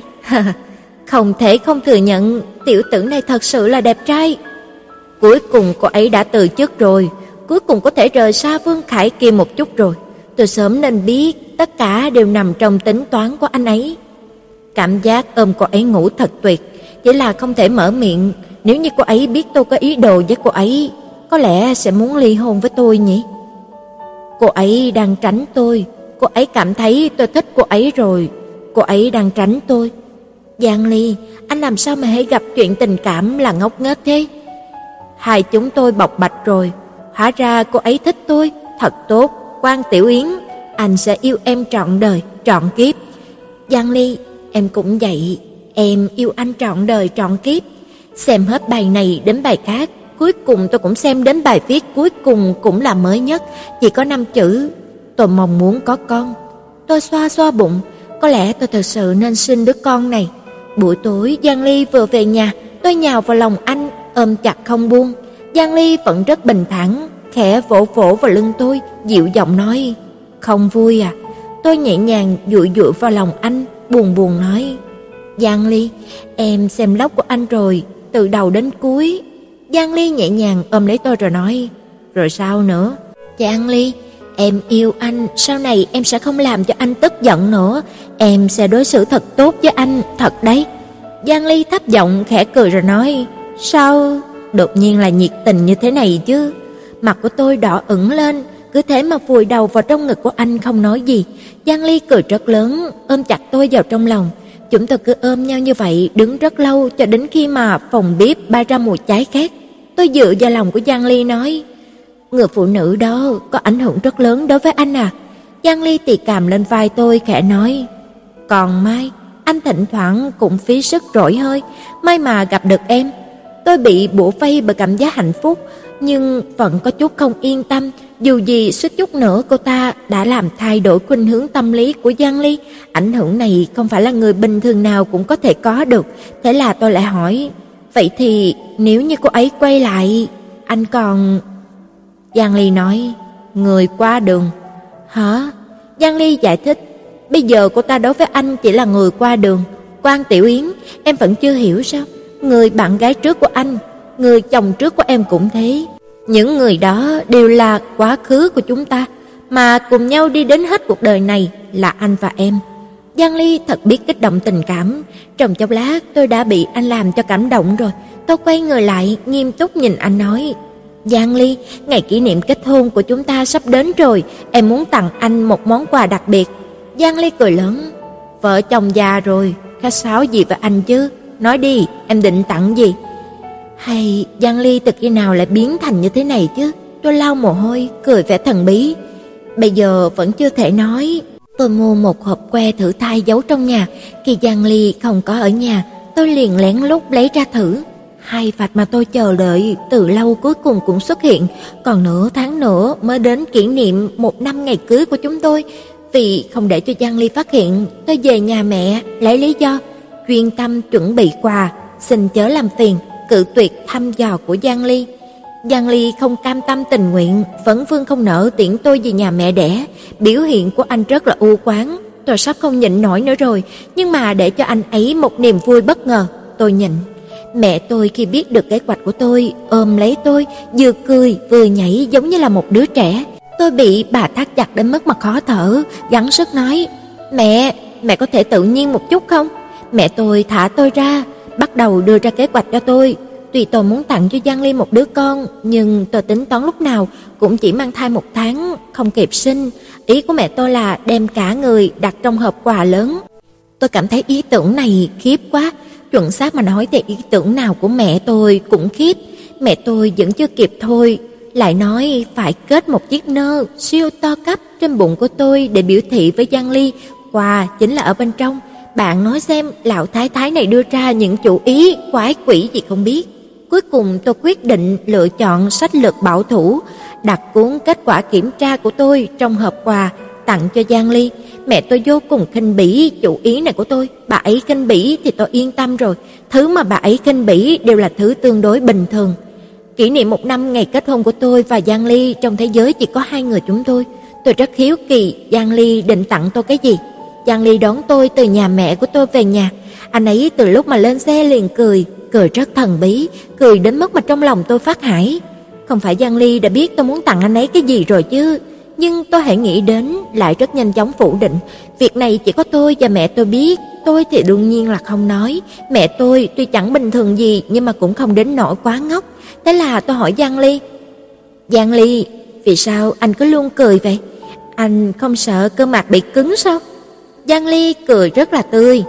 Quan Tiểu Yến, hôm nay anh rất vui. Hay, Giang Ly có một số câu nói và hành động rất là giống trẻ con. Tôi và Giang Ly về đến nhà, vừa bước vào cửa dường như là cảm thấy mình đi nhầm phòng rồi. Trong phòng có rất nhiều bóng bay, trèo tứ tung các sợi chỉ màu, còn có một con gấu bông rất lớn đứng ở giữa phòng cười hiếp mắt nhìn tôi. Giang Ly hôn lên trán tôi rồi nói: "Có thích không?" Tôi gật đầu, "Đây là quà anh tặng em mà." Giang Ly lắc đầu nói: Đương nhiên không phải, đây là đặc biệt chuẩn bị cho không khí của chương trình. À, rất có không khí, nhưng mà là không khí của chương trình thiếu nhi. Giang Ly kéo tôi ngồi xuống sofa, mở tivi. Đây mới là quà anh tặng em. Tôi hiếu kỳ nhìn lên màn hình. Khi thấy những hình ảnh xuất hiện, trái tim tôi đột nhiên ấm áp hơn. Đó là một MV, đạo diễn Giang Ly, diễn viên chính Giang Ly, viết nhạc và lời Giang Ly, ca sĩ thể hiện cũng là Giang Ly, tên của MV là Tặng vợ yêu của tôi. Trên màn hình hiện lên khuôn mặt cười rất tươi của Giang Ly. rất rạng rỡ, cũng rất ấm áp. Âm nhạc từ nhẹ nhàng chuyển thành vui vẻ, tiếp đó Giang Ly cất tiếng hát. Thích cô gái gan nhỏ, không dám ngủ một mình. Thích em cao mày khi tức giận, thích dáng vẻ ngốc nghếch mỉm cười của em, thích hơi thở trong lành của em, thích mùi thơm của mái tóc em. Rau em xào là mùi vị mà anh mãi mãi lưu luyến, bi kịch ngọt ngào là cốc cà phê em pha, em giặt đồ, em lau nhà, em đổ mồ hôi. Có một người vợ đảm đang, anh kiêu ngạo và vui mừng vô hạn. Đừng hỏi anh tình yêu có dài lâu hay không, anh chỉ nguyện dùng bước chân để đo từng bước. Tình yêu của chúng ta không chỉ lưu luyến mà còn sát vai. Sự sát vai của chúng ta khiến tình yêu càng thêm ấm áp. Tình yêu của anh là nước biển mãi mãi không cạn, quấn quýt cùng em vượt qua gió mưa, muốn được dựa vào lưng em ngắm mặt trời chiều, chúng ta cùng nương tựa vào nhau, giờ giờ, phút phút. Cùng với giai điệu, các hình ảnh cũng không ngừng thay đổi, đều là một số hình ảnh mang hơi thở cuộc sống, ví dụ nhà bếp, phòng ngủ, còn có phòng làm việc. Tôi thích nhất hình ảnh của Giang Ly trong phòng làm việc, đột nhiên ngẩng lên, hơi nhếch khóe môi cười, ánh mắt của anh dừng lại nơi góc bàn làm việc, ở đó bày ra một chiếc bình hoa xấu xí vô cùng. Tôi khịt khịt mũi, giấu nước mắt vào trong, để làm quà dịu không khí một chút, tôi cười đùa nói: "Giang Ly à, anh cũng thật là lợi hại đó." Giang Ly chẳng chút cách khí, nhận sự khen ngợi, xoa đầu tôi, cười dịu dàng. "Cũng được, chủ yếu là em cho anh cảm xúc." Nước mắt của tôi không thể khống chế được nữa, chảy ra ngoài. Giang Ly kéo tôi vào lòng, vỗ nhẹ vào lưng tôi nói: "Ngốc quá, khóc gì chứ?" Tôi lau nước mắt cười nói: "Em quên mất, em có món quà quan trọng muốn tặng anh." Tôi nói rồi, lôi ra hộp quà đã chuẩn bị đưa cho Giang Ly. Giang Ly cười nhận lấy, "Quà gì vậy?" Mở ra xem chẳng phải là biết sao? Giang Ly cẩn thận xé lớp quà bọc, mở ra, bên trong đặt một tấm báo cáo kết quả chuẩn đoán. Anh cầm báo cáo kết quả chuẩn đoán xem một lát, ngón tay bắt đầu run run. Tôi rất ít khi nhìn thấy Giang Ly kích động như vậy. Giang Ly nuốt nước miếng, trong mắt là sự ngạc nhiên xen lẫn vui mừng khôn xiết. Anh nhìn thẳng vào tôi rồi nói: "Là thật sao?" Tôi đắc ý cười, thừa lời. Anh tưởng hôm nay là ngày cá tháng tư sao? Giang Ly đột nhiên kéo tôi vào lòng, ôm tôi thật chặt. Anh nhẹ nhẹ dụi cằm vào hõm cổ của tôi, kích động nói bên tai tôi: "Quang Tiểu Yến, anh yêu em." Tôi nằm trong lòng anh, ngọt ngào cười nói: "Em cũng yêu anh, Giang Ly." Giang Ly ừ một tiếng, ôm tôi thật chặt. Chúng tôi cứ ôm nhau như vậy, rất lâu không nói gì, tuy không nói gì nhưng mà cảm thấy trong lòng ấm áp, trọn vẹn. Tiếng hát vẫn cứ vang vẳng bên tai, muốn được dựa vào lưng em ngắm mặt trời chiều, chúng ta cùng nương tựa vào nhau, giờ giờ, phút phút. Chương 69, ngoại truyện 1, Giang Bảo Bảo. Giang Ly có hai đứa con, đứa chị tên là Giang Hân, cậu em tên là Giang Dụ. Cô chị hơn cậu em một tuổi rưỡi. Chuyện kể cho bé, khi Hân Hân 4 tuổi, có lần Quan Tiểu Yến khai phá trí lực của cô bé, bắt đầu từ học thuộc đường thi. Tuy thành tích ngữ văn của mình chẳng ra làm sao, nhưng mà là một người mẹ, Quan Tiểu Yến cũng nhận nài. Cô ôm Hân Hân vào lòng nói: "Con gái ngoan, đọc theo mẹ, Xuân Miên bất giác hiểu." Hân Hân ngoan ngoãn dựa vào lòng của Quan Tiểu Yến, giọng nói non nớt đọc theo: "Xuân Miên bất giác hiểu." Quan Tiểu Yến đọc tiếp: "Xứ xứ văn đề điểu." Hân Hân: "Xứ xứ văn đề điểu." Quan Tiểu Yến: "Nguyệt Lai, Phong Vũ Thanh." Hân Hân im lặng, Quan Tiểu Yến đợi rất lâu, phát hiện Hân Hân không có động tĩnh, thế là lặp lại một lượt, Hân Hân vẫn không nói, Quan Tiểu Yến kỳ quái hỏi: "Hân Hân, vì sao con không đọc?" Hân Hân ngẩng đầu nghiêm túc nói: "Mẹ, là Dạ Lai, Phong Vũ Thanh." Quan Tiểu Yến chân hững, bài trong tay của một đứa trẻ 4 tuổi, Quan Tiểu Yến cảm thấy không có đất chung thân, để cứu vãn lại cục diện, cô lập tức cầm cuốn truyện kể toàn tập ra nói: "Con gái ngoan, mẹ kể chuyện cho con nghe." Trong cặp mắt đen lái của Hân Hân lập tức lộ ra vẻ khác thường, nó cười ngọt ngào, nịnh bợ nói: "Mẹ tốt nhất." Trong mắt của một đứa trẻ, kể chuyện thú vị hơn là rất nhiều so với đường thi cô khóc kia. Hoàng Tiểu Yến lật một đoạn nói: "Mẹ kể cho con nghe câu chuyện cô bé quàng khăn đỏ nhé." Hân Hân xẹp hơi, chẳng vui vẻ nói: "Mẹ, hôm qua mẹ kể chuyện này rồi. Hoàng Tiểu Yến ho khan hai tiếng nói, "Vậy mẹ kể cho con chuyện nàng Bạch Tuyết và bảy chú lùn nha." Hân Hân lại nói, "Hôm kia cũng đã kể chuyện này rồi." Hoàng Tiểu Yến chẳng biết làm thế nào, phủ đầu lại lật tiếp nói, "Còn nàng tiên cá thì thế nào?" Không muốn nghe, nàng tiên cá cuối cùng cũng chết. Bảo bối ngoan nào, đừng có khóc, đừng khóc. Quan Tiểu Yến đau lòng khẽ phổ phổ vào lưng của Hân Hân, dỗ dành nói: "Kể cho con nghe câu chuyện vui vẻ, câu chuyện của ốc sên thế nào?" Hân Hân giận buồn phiền, "Câu chuyện đó nghe ít nhất 10 lần rồi, con còn có thể kể cho các cô ở trong trường mẫu giáo nghe đấy." Quan Tiểu Yến thật sự hết cách, uể oải nói: "Vậy bảo bối, con muốn nghe chuyện gì?" Hân Hân chớp chớp mắt, do dự nói: "Con con muốn nghe chuyện quỷ thổi đèn." quan Tiểu Yến nhất thời cảm thấy sống lưng của mình lạnh buốt. Quỷ thổi đèn à? Giang Ly! Quan Tiểu Yến nghiến răng nghiến lợi gọi, vứt hân hân lại, phẫn nộ xông vào thư phòng. Ngốc nghếch, lúc 3 tuổi cậu con trai mới chỉ biết gọi bố mẹ, ngoài ra không biết nói bất kỳ từ nào.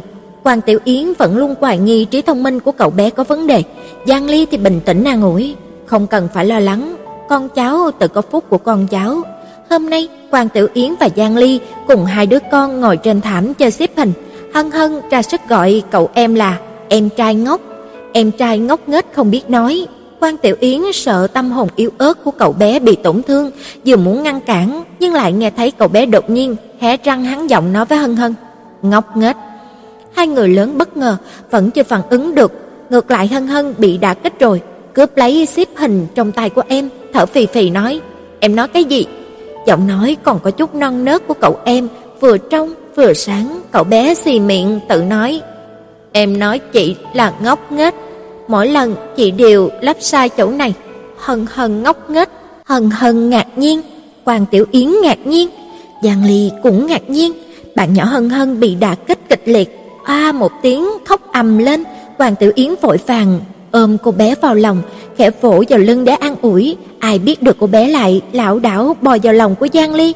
Giang Ly thì cười he he đón Hân Hân, hôn một cái lên mặt của cô bé nói: "Ngoan, Hân Hân nhà ta không có ngốc nghếch, em trai mới là ngốc nghếch." Quan Tiểu Yến nhận được sự đối xử lạnh nhạt này, vô cùng bi phẫn, cô đành ôm lấy cậu em trai cũng bị lạnh nhạt ở bên cạnh, hôn một cái lên mặt của cậu bé, nhưng mà cân nhắc như vậy có khả năng bị cậu bé hiểu rằng cô đang cổ vũ sau khi mà nó phỉ bán chị. Cô vội vàng giải thích, "Con trai, đây là chị gái của con, không phải ngốc nghếch." Thằng bé mở miệng, câu đầu tiên nói với chị gái lại không phải là chị mà là hai chữ ngốc nghếch. Hoàng Tiểu Yến không kìm được lắc đầu cảm thán, trẻ con thời đại này thần kỳ quá. Cậu em có chút ấm ức, cúi đầu tóm lấy vạt áo của Quan Tiểu Yến, lẩm bẩm, "Nhưng mà chị ấy chính là ngốc nghếch." Cậu bé vừa nói xong, Hân Hân vừa mới được Giang Ly dỗ dành một chút lại khóc to hơn. Hoàng Tiểu Yến không kìm được toát mồ hôi, véo véo vào má của cậu bé để trừng phạt nói: "Con trai à, con học từ này của ai?" "Bố." Hoàng Tiểu Yến đành im lặng. Liên quan đến mẹ, khi Hân Hân 6 tuổi có lần cãi nhau với em trai trong phòng khách, Hoàng Tiểu Yến vô cùng thiếu đạo đức, trốn trong phòng ngủ nghe bọn họ cãi nhau. Hóa ra là bọn nó đang thảo luận chủ đề động vật lợi hại nhất trên thế giới này là gì. Hân Hân cho rằng là bố, còn cậu em lại kiên trì cho rằng đó là gấu mèo. Nhân tiện nói một câu, cậu bé gần như là yêu thích gấu mèo cuồng nhiệt, đồ chơi của cậu, quần áo, túi sách chỉ in hình gấu mèo, cậu bé mới yên tâm dùng. Thế là hai đứa tranh luận không ngừng, cuối cùng Hân Hân mặt tối sầm nói: nếu như em không nghe lời chị, sau này chị sẽ không chơi trò chơi với em nữa. Cậu bé rất thích chơi trò chơi, cậu bé gần như là bị uy hiếp, rất lâu không nói. Hân Hân cảm thấy uy hiếp vẫn chưa đủ lực, thế là lại bổ sung, chị sẽ bảo bố không chơi cùng em, bố rất là nghe lời chị. Cậu bé do dự một chút, mẹ có thể chơi cùng em. Hân Hân lại nói, mẹ ngốc như vậy, chơi chắc chắn chẳng có thú vị gì. Hoàng Tiểu Yến ở trong phòng ngủ nghe lén thấy câu này, bi phẫn trào đến, cô giận đùng đùng xông ra ngoài, tài chống nạnh tranh biện với Hân Hân nói: "Mẹ ngốc sao? Mẹ ngốc sao hả? Cơm mỗi ngày các con ăn đều là do mẹ nấu, con có thể nấu được không?" Hân Hân khinh thường nói: "Mẹ, mẹ không biết ngại mà so tài nghệ nấu nướng với một đứa trẻ 6 tuổi sao?" Quan Tiểu Yến chỉ đành im lặng.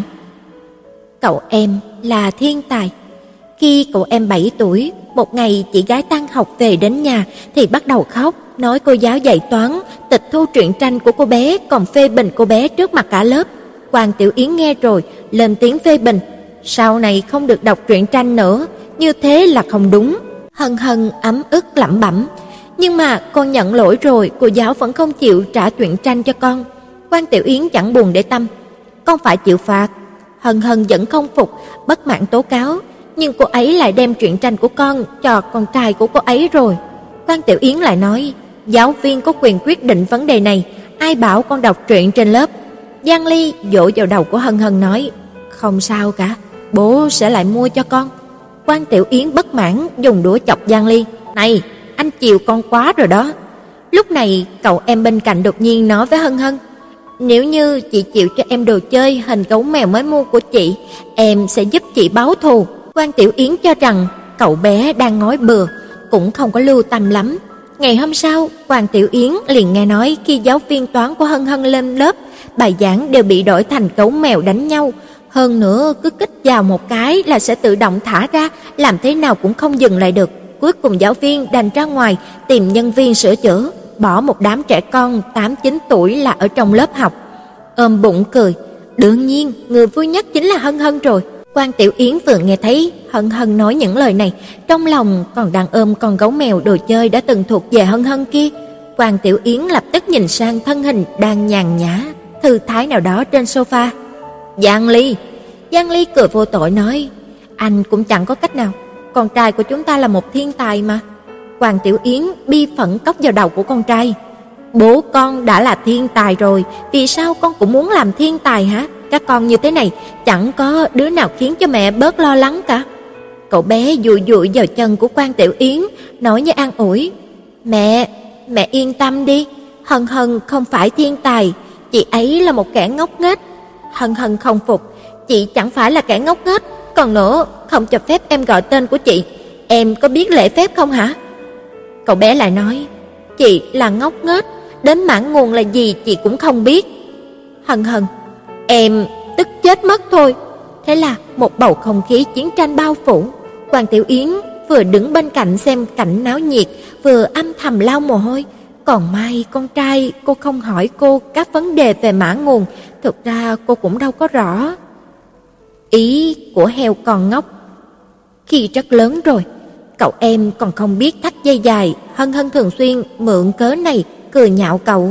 Có lần cậu em lại thắt nhầm dây dài, Hân Hân nhân cơ hội này gọi heo còn ngốc, còn hỏi em có biết heo còn ngốc là gì không? Cậu em nghiên cứu dây dài, mặt không chút biểu cảm trả lời, biết là em trai của một con heo to ngốc.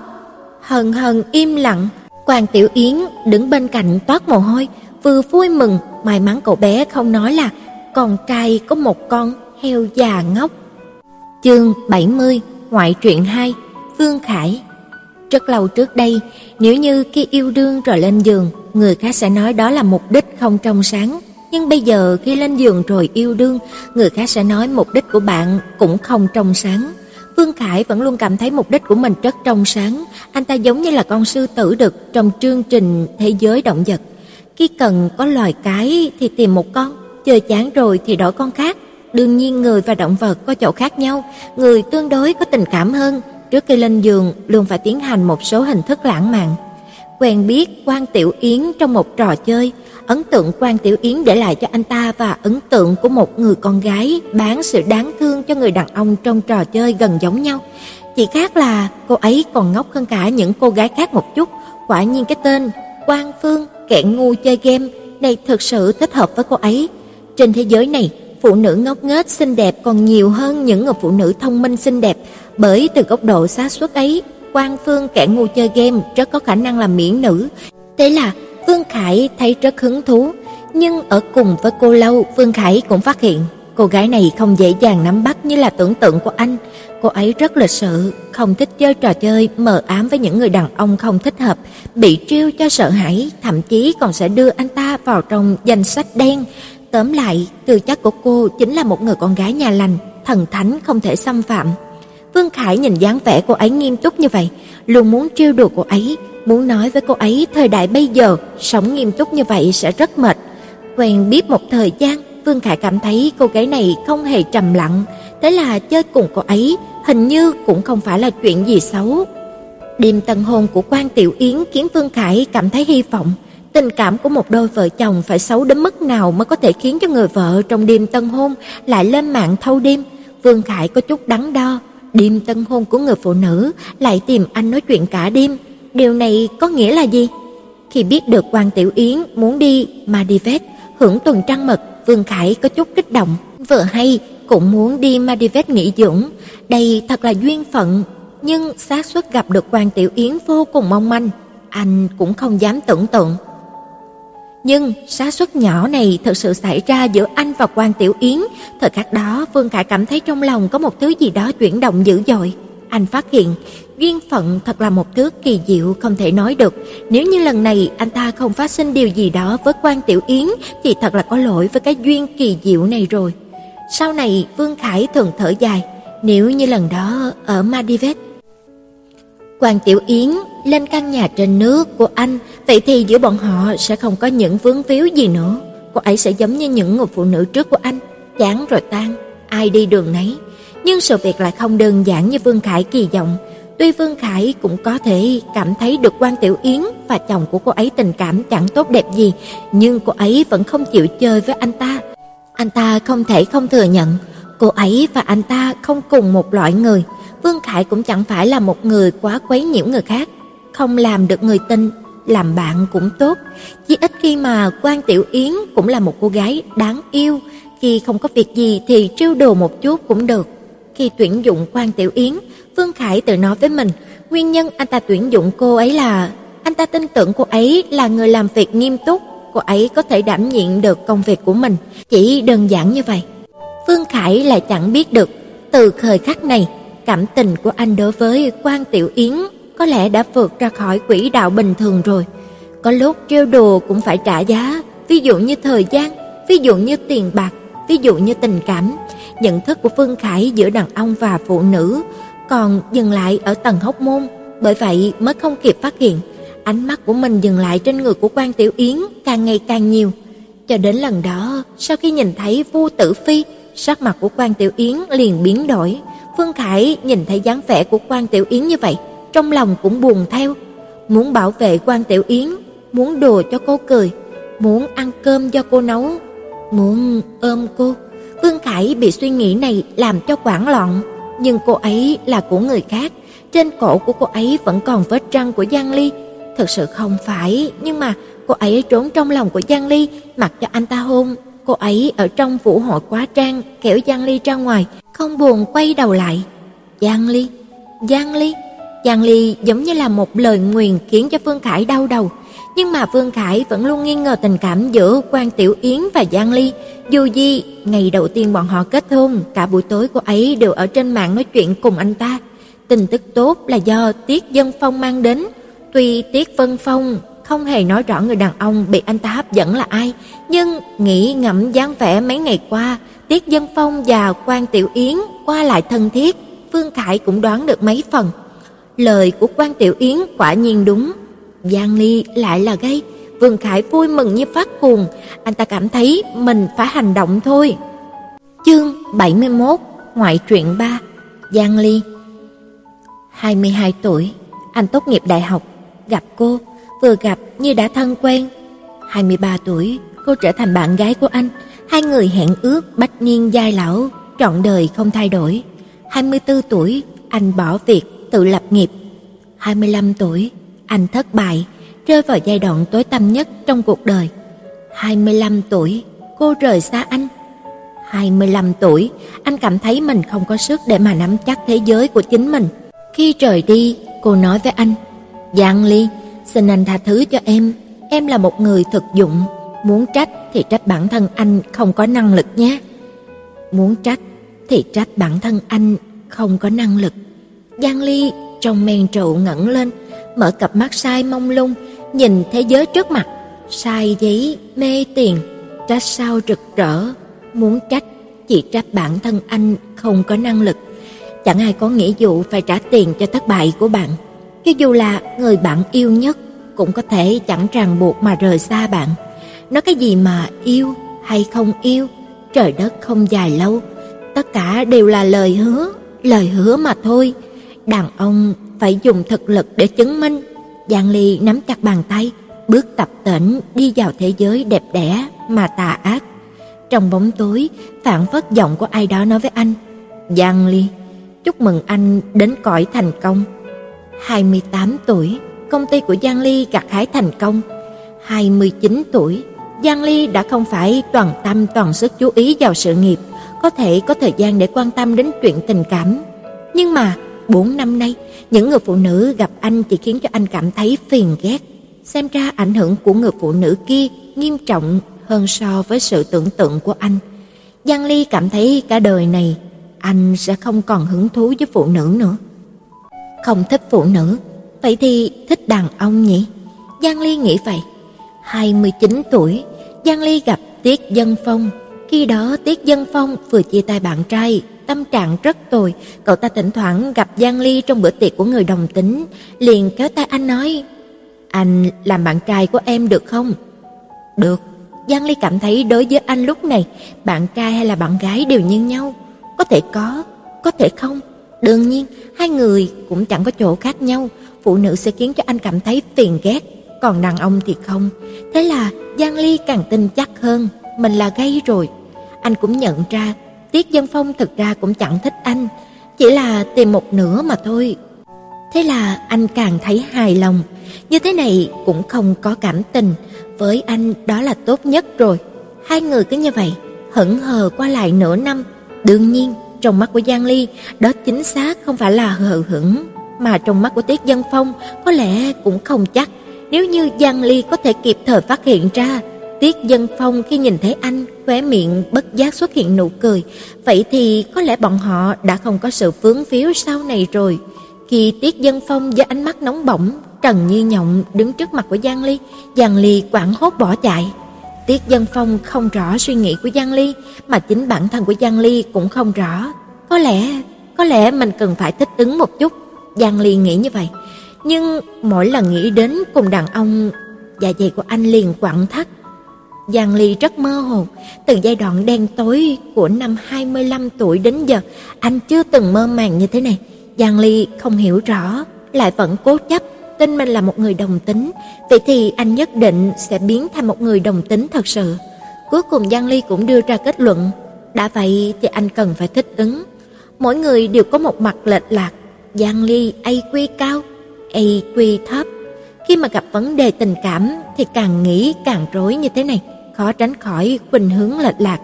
Cho đến khi quan Tiểu Yến xuất hiện, mẹ của Giang Ly kiên trì cho rằng một người đàn ông nếu như đến 30 tuổi mà vẫn chưa có kết hôn, vậy người đàn ông đó cả đời này coi như là thất bại, cực kỳ thất bại.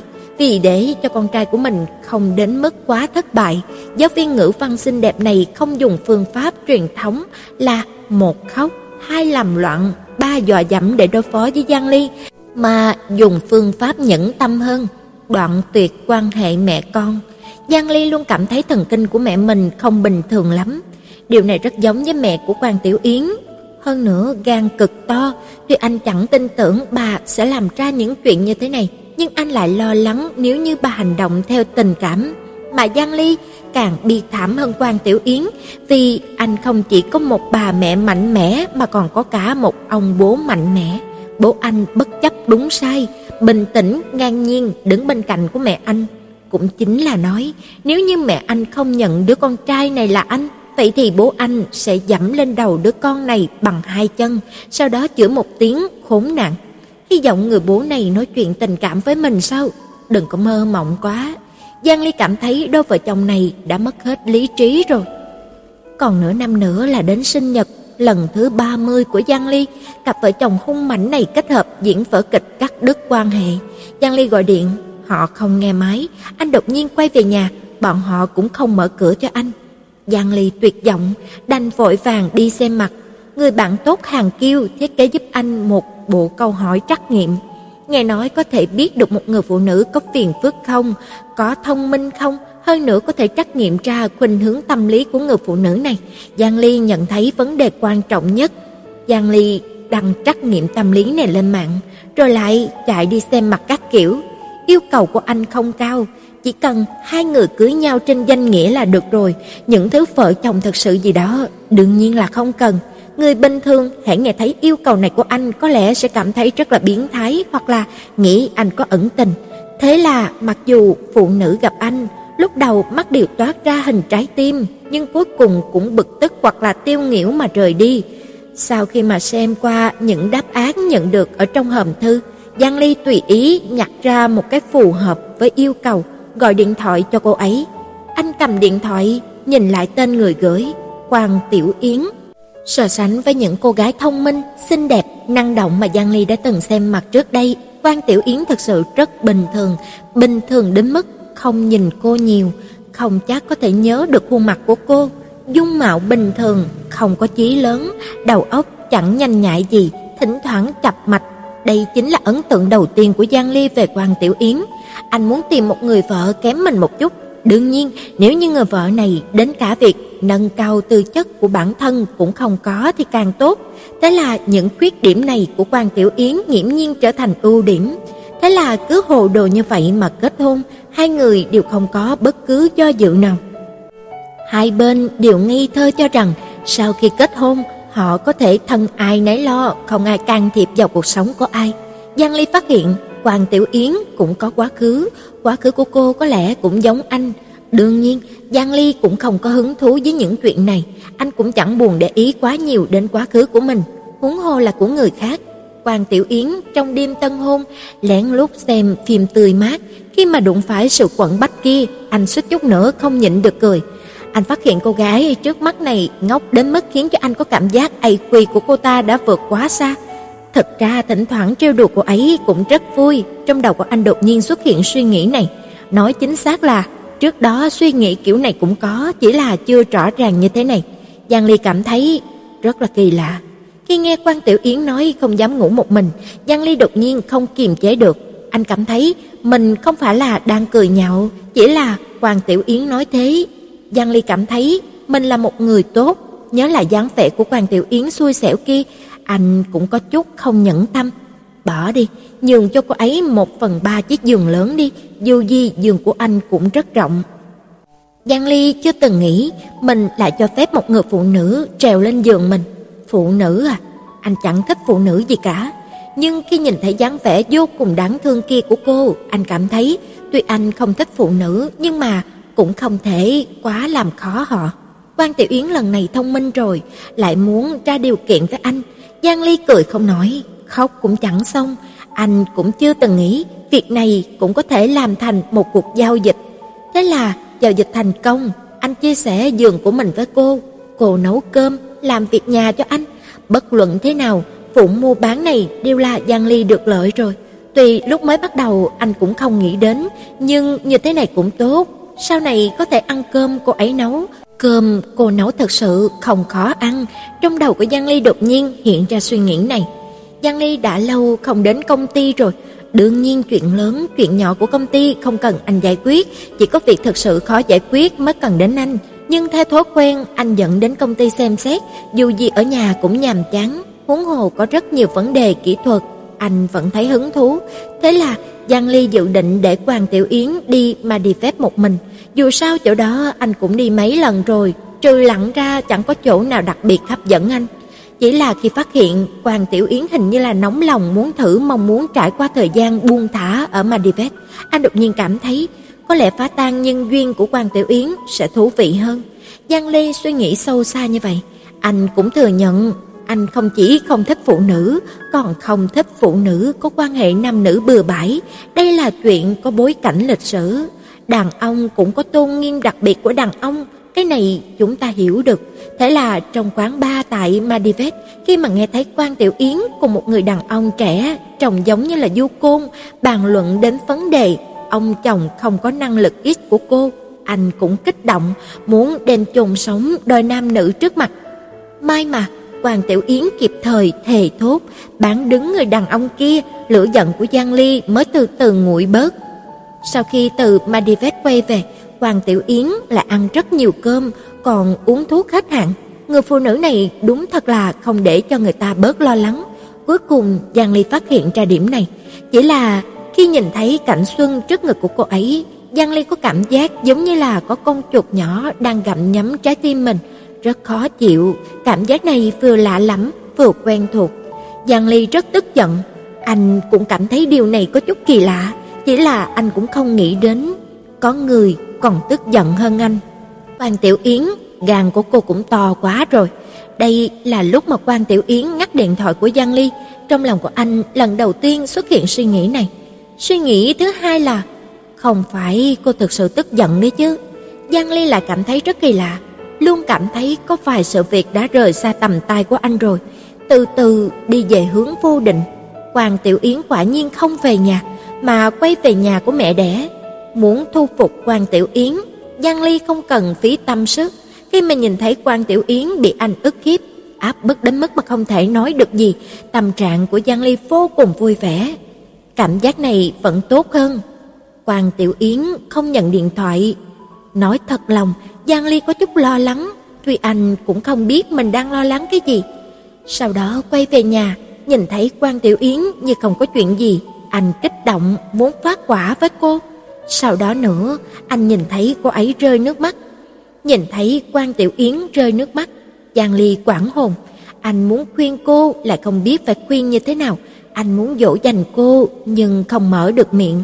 Được rồi, làm chuyện khác đi, phân tán sự chú ý của cô ấy nhỉ. Thế là Giang Ly lựa chọn cách tự nấu cơm, một việc không phải là sở trường của anh. Quan Tiểu Yến nhìn thấy Giang Ly bối rối, quả nhiên quên mất chuyện đau lòng, vui vẻ kinh bỉ anh. Giang Ly chẳng biết làm thế nào lắc đầu. Người phụ nữ này cũng thật là vô lo, vô nghĩ. Nhưng mà Giang Ly rất muốn biết vì sao Quan Tiểu Yến khóc, rất muốn biết. Khi Giang Ly nhìn thấy Quan Tiểu Yến và Vương Khải mặc đồ giống nhau, đứng trước mặt, sắc mặt của anh rất bình tĩnh, nhưng mà trong lòng, hờ, có chút không bình tĩnh.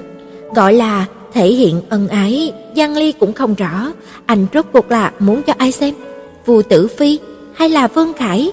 Chỉ là Giang Ly ở trước mặt của hai người họ, ôm Quan Tiểu Yến vào lòng, anh lại không nhịn được muốn hôn cô, nụ hôn đó rốt cuộc là thật hay giả, Giang Ly không biết. Anh chỉ cảm giác của anh đối với cô hình như là có chút kỳ quái, giống như cảm giác của người đàn ông đối với phụ nữ. Lần này phiền phức rồi, rốt cuộc anh thích đàn ông hay là phụ nữ đây? Nghĩ đến chuyện này, Giang Ly cảm thấy đau đầu, anh vốn muốn thuận theo tự nhiên cũng không làm được nữa. Buổi tối cùng mấy người bạn cũ uống rượu, mọi người hùa nhau nói anh kết hôn sớm nhất phải uống. Giang Ly hãy nghĩ đến Quan Tiểu Yến liền cảm thấy mơ màng, uể oải, cái cảm giác muốn nắm chắc cái gì đó lại chẳng nắm giữ được gì cả. Anh nghĩ hay là dùng men rượu để giải thoát mình một lần. Giang Ly nhìn thấy Quan Tiểu Yến lén chụp ảnh của anh khỏa thân, phản ứng đầu tiên là phẫn nộ, phản ứng thứ hai là cũng không tồi. Vì suy nghĩ này, anh cũng rùng mình. Hễ nghĩ đến dáng vẻ của Quan Tiểu Yến chảy máu cam khi mà nhìn thấy anh khỏa thân, anh liền muốn cười, đồng thời cảm giác bị chuột gặm nhắm trong lòng lại xuất hiện nữa. Đó là cảm giác của đàn ông đối với phụ nữ. Giang Ly lại có chút mơ màng, lại có chút khổ não, thái độ của Quan Tiểu Yến vẫn có chút bất mãn. Dựa vào cái gì đối với cô ấy anh lại có cảm giác đàn ông đối với phụ nữ, mà cô ấy đối với anh lại không có cảm giác phụ nữ đối với đàn ông? Giang Ly cảm thấy đố kỵ với Phương Khải hơn là với Vu Tử Phi. Một người là quá khứ, một người là hiện tại. Quá khứ không đủ làm anh lo, hiện tại mới khiến cho người ta phải cảnh giác. Thế là sau khi nghe Quan Tiểu Yến xác nhận nụ hôn kia, lý trí của Giang Ly hoàn toàn đổ dở. Cô ấy nói, người đàn ông như anh tôi cũng chẳng thích được. Cô ấy còn nói, Giang Ly, nếu như anh có ý với tôi, hai chúng ta ly hôn. Cô làm mọi việc trước mặt anh đều nhẹ nhàng, tự nhiên như vậy. Cô ấy không chút kiên kỵ, chụp ảnh thân mật với Phương Khải. Trên quà sinh nhật cô ấy tặng cho anh quang minh chính đại khắc chữ em yêu anh.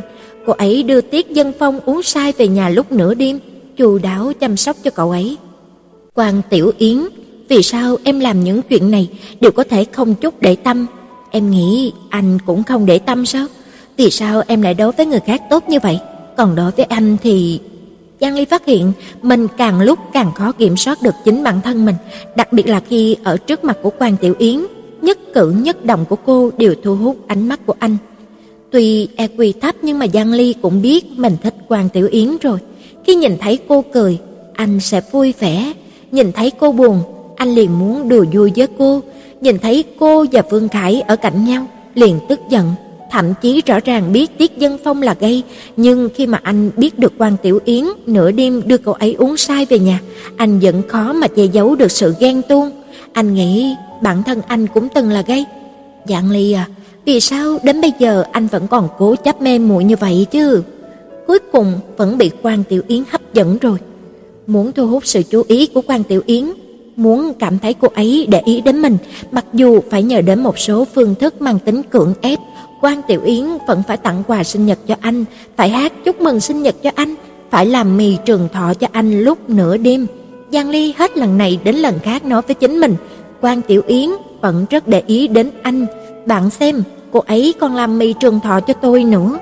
Nhưng mà không đủ, những điều này mãi mãi không đủ. Quan Tiểu Yến chỉ có thể làm cơm cho một mình anh, chỉ có thể cười với một mình anh, chỉ có thể nhận sự ức hiếp của một mình anh, chỉ có thể có khi Giang Ly thực sự hy vọng cô là một cô bé tí hon, như vậy anh có thể đặt cô vào trong áo của mình, ai cũng đừng mong nhìn thấy. Đây đều là suy nghĩ của Giang Ly, Giang Ly chỉ cảm thấy vừa mất mát, vừa không có sức lực, còn rất ủ rũ. Quan Tiểu Yến nghĩ như thế nào chứ? Cô ấy nói, yên tâm đi, loại đàn ông như anh tôi không thích đâu. Cô ấy còn nói, Giang Ly, anh nếu như dám có ý gì với tôi, hai chúng ta sẽ ly hôn, anh cứ ngày ngày mà ăn mì gói đi nhé. Cô ấy, làm sao cô ấy là vô tâm như vậy chứ? Quan Tiểu Yến, em không hề quan tâm chút nào sao? Giang Ly thật muốn đích thân hỏi cô, cô rốt cuộc có để ý đến anh không? Nhưng khi lời đến miệng rồi là không thể nào nói ra được. Nếu như cô ấy biết anh thích cô, sẽ phản ứng như thế nào? Cô ấy có lẩn tránh anh không? Giang Ly ngồi trước giường, yên tĩnh ngắm nhìn dáng vẻ của Quan Tiểu Yến yên lặng ngủ say. Mới mấy tiếng đồng hồ trước, anh suýt chút nữa đã quỷ quại cô. Người phụ nữ này nhìn thì ngoan cường, nhưng thực sự trong đáy mắt lại rất là mềm yếu, một khi đã bị tổn thương thì rất khó mà khôi phục. Anh từ trước đến nay luôn lý trí, nhưng khi đó thật sự sắp mê muội đầu óc rồi. Nhưng mà Vương Khải kia, nghĩ hãy nghĩ đến phương Khải, Giang Ly không kiềm chế được khẽ cao mày. Anh nghĩ đến khung cảnh buổi tối hôm đó, khi nhìn thấy những chuyện phương Khải làm với Quan Tiểu Yến, anh thật sự kích động muốn đấm cho anh ta ngã lăn xuống đất, nhưng mà anh có danh nghĩa gì chứ? Nếu như Quan Tiểu Yến thực sự thích phương Khải thì sao? Nếu như là như vậy, vậy thì anh đối với hai người bọn họ hoàn toàn là người chẳng liên quan. Anh có tư cách gì mà đi can thiệp vào chuyện của Quan Tiểu Yến chứ? Giang Ly nhắm mắt cười khổ, khi đối diện với bọn họ, sự tự tin thường ngày biến đi mất. Anh xoa má của Quan Tiểu Yến, cao mày, Quan Tiểu Yến không thích Vương Khải là sự thật, nhưng cô cũng không thích Giang Ly, cũng là sự thật. Anh phải làm như thế nào? Giang Ly đột nhiên hối hận, mình lúc đầu tìm đàn ông làm gì, vốn dĩ thích phụ nữ cơ mà, giờ thì hay rồi. Quan Tiểu Yến cho rằng anh là người đồng tính, không muốn đến gần anh, nếu như cô ấy biết được anh thích cô ấy, cô ấy sẽ ly hôn thật sao? Giang Ly gạt tóc của Quan Tiểu Yến, nhẹ nhàng, dịu dàng đặt lên trán cô một nụ hôn. Cảm xúc của anh bình lặng như nước, nhưng trong lòng lại vang lên một tiếng hét tuyệt vọng. Quan Tiểu Yến, em thực sự không hề để ý đến anh một chút nào sao? Thật sự một chút cũng không để ý sao? Quan Tiểu Yến, anh phải làm thế nào đây? Để ủng hộ kênh, quý vị có thể để lại bình luận cũng như chia sẻ hoặc có thể ủng hộ tài chính trực tiếp về các địa chỉ đã được ghi ở phần mô tả.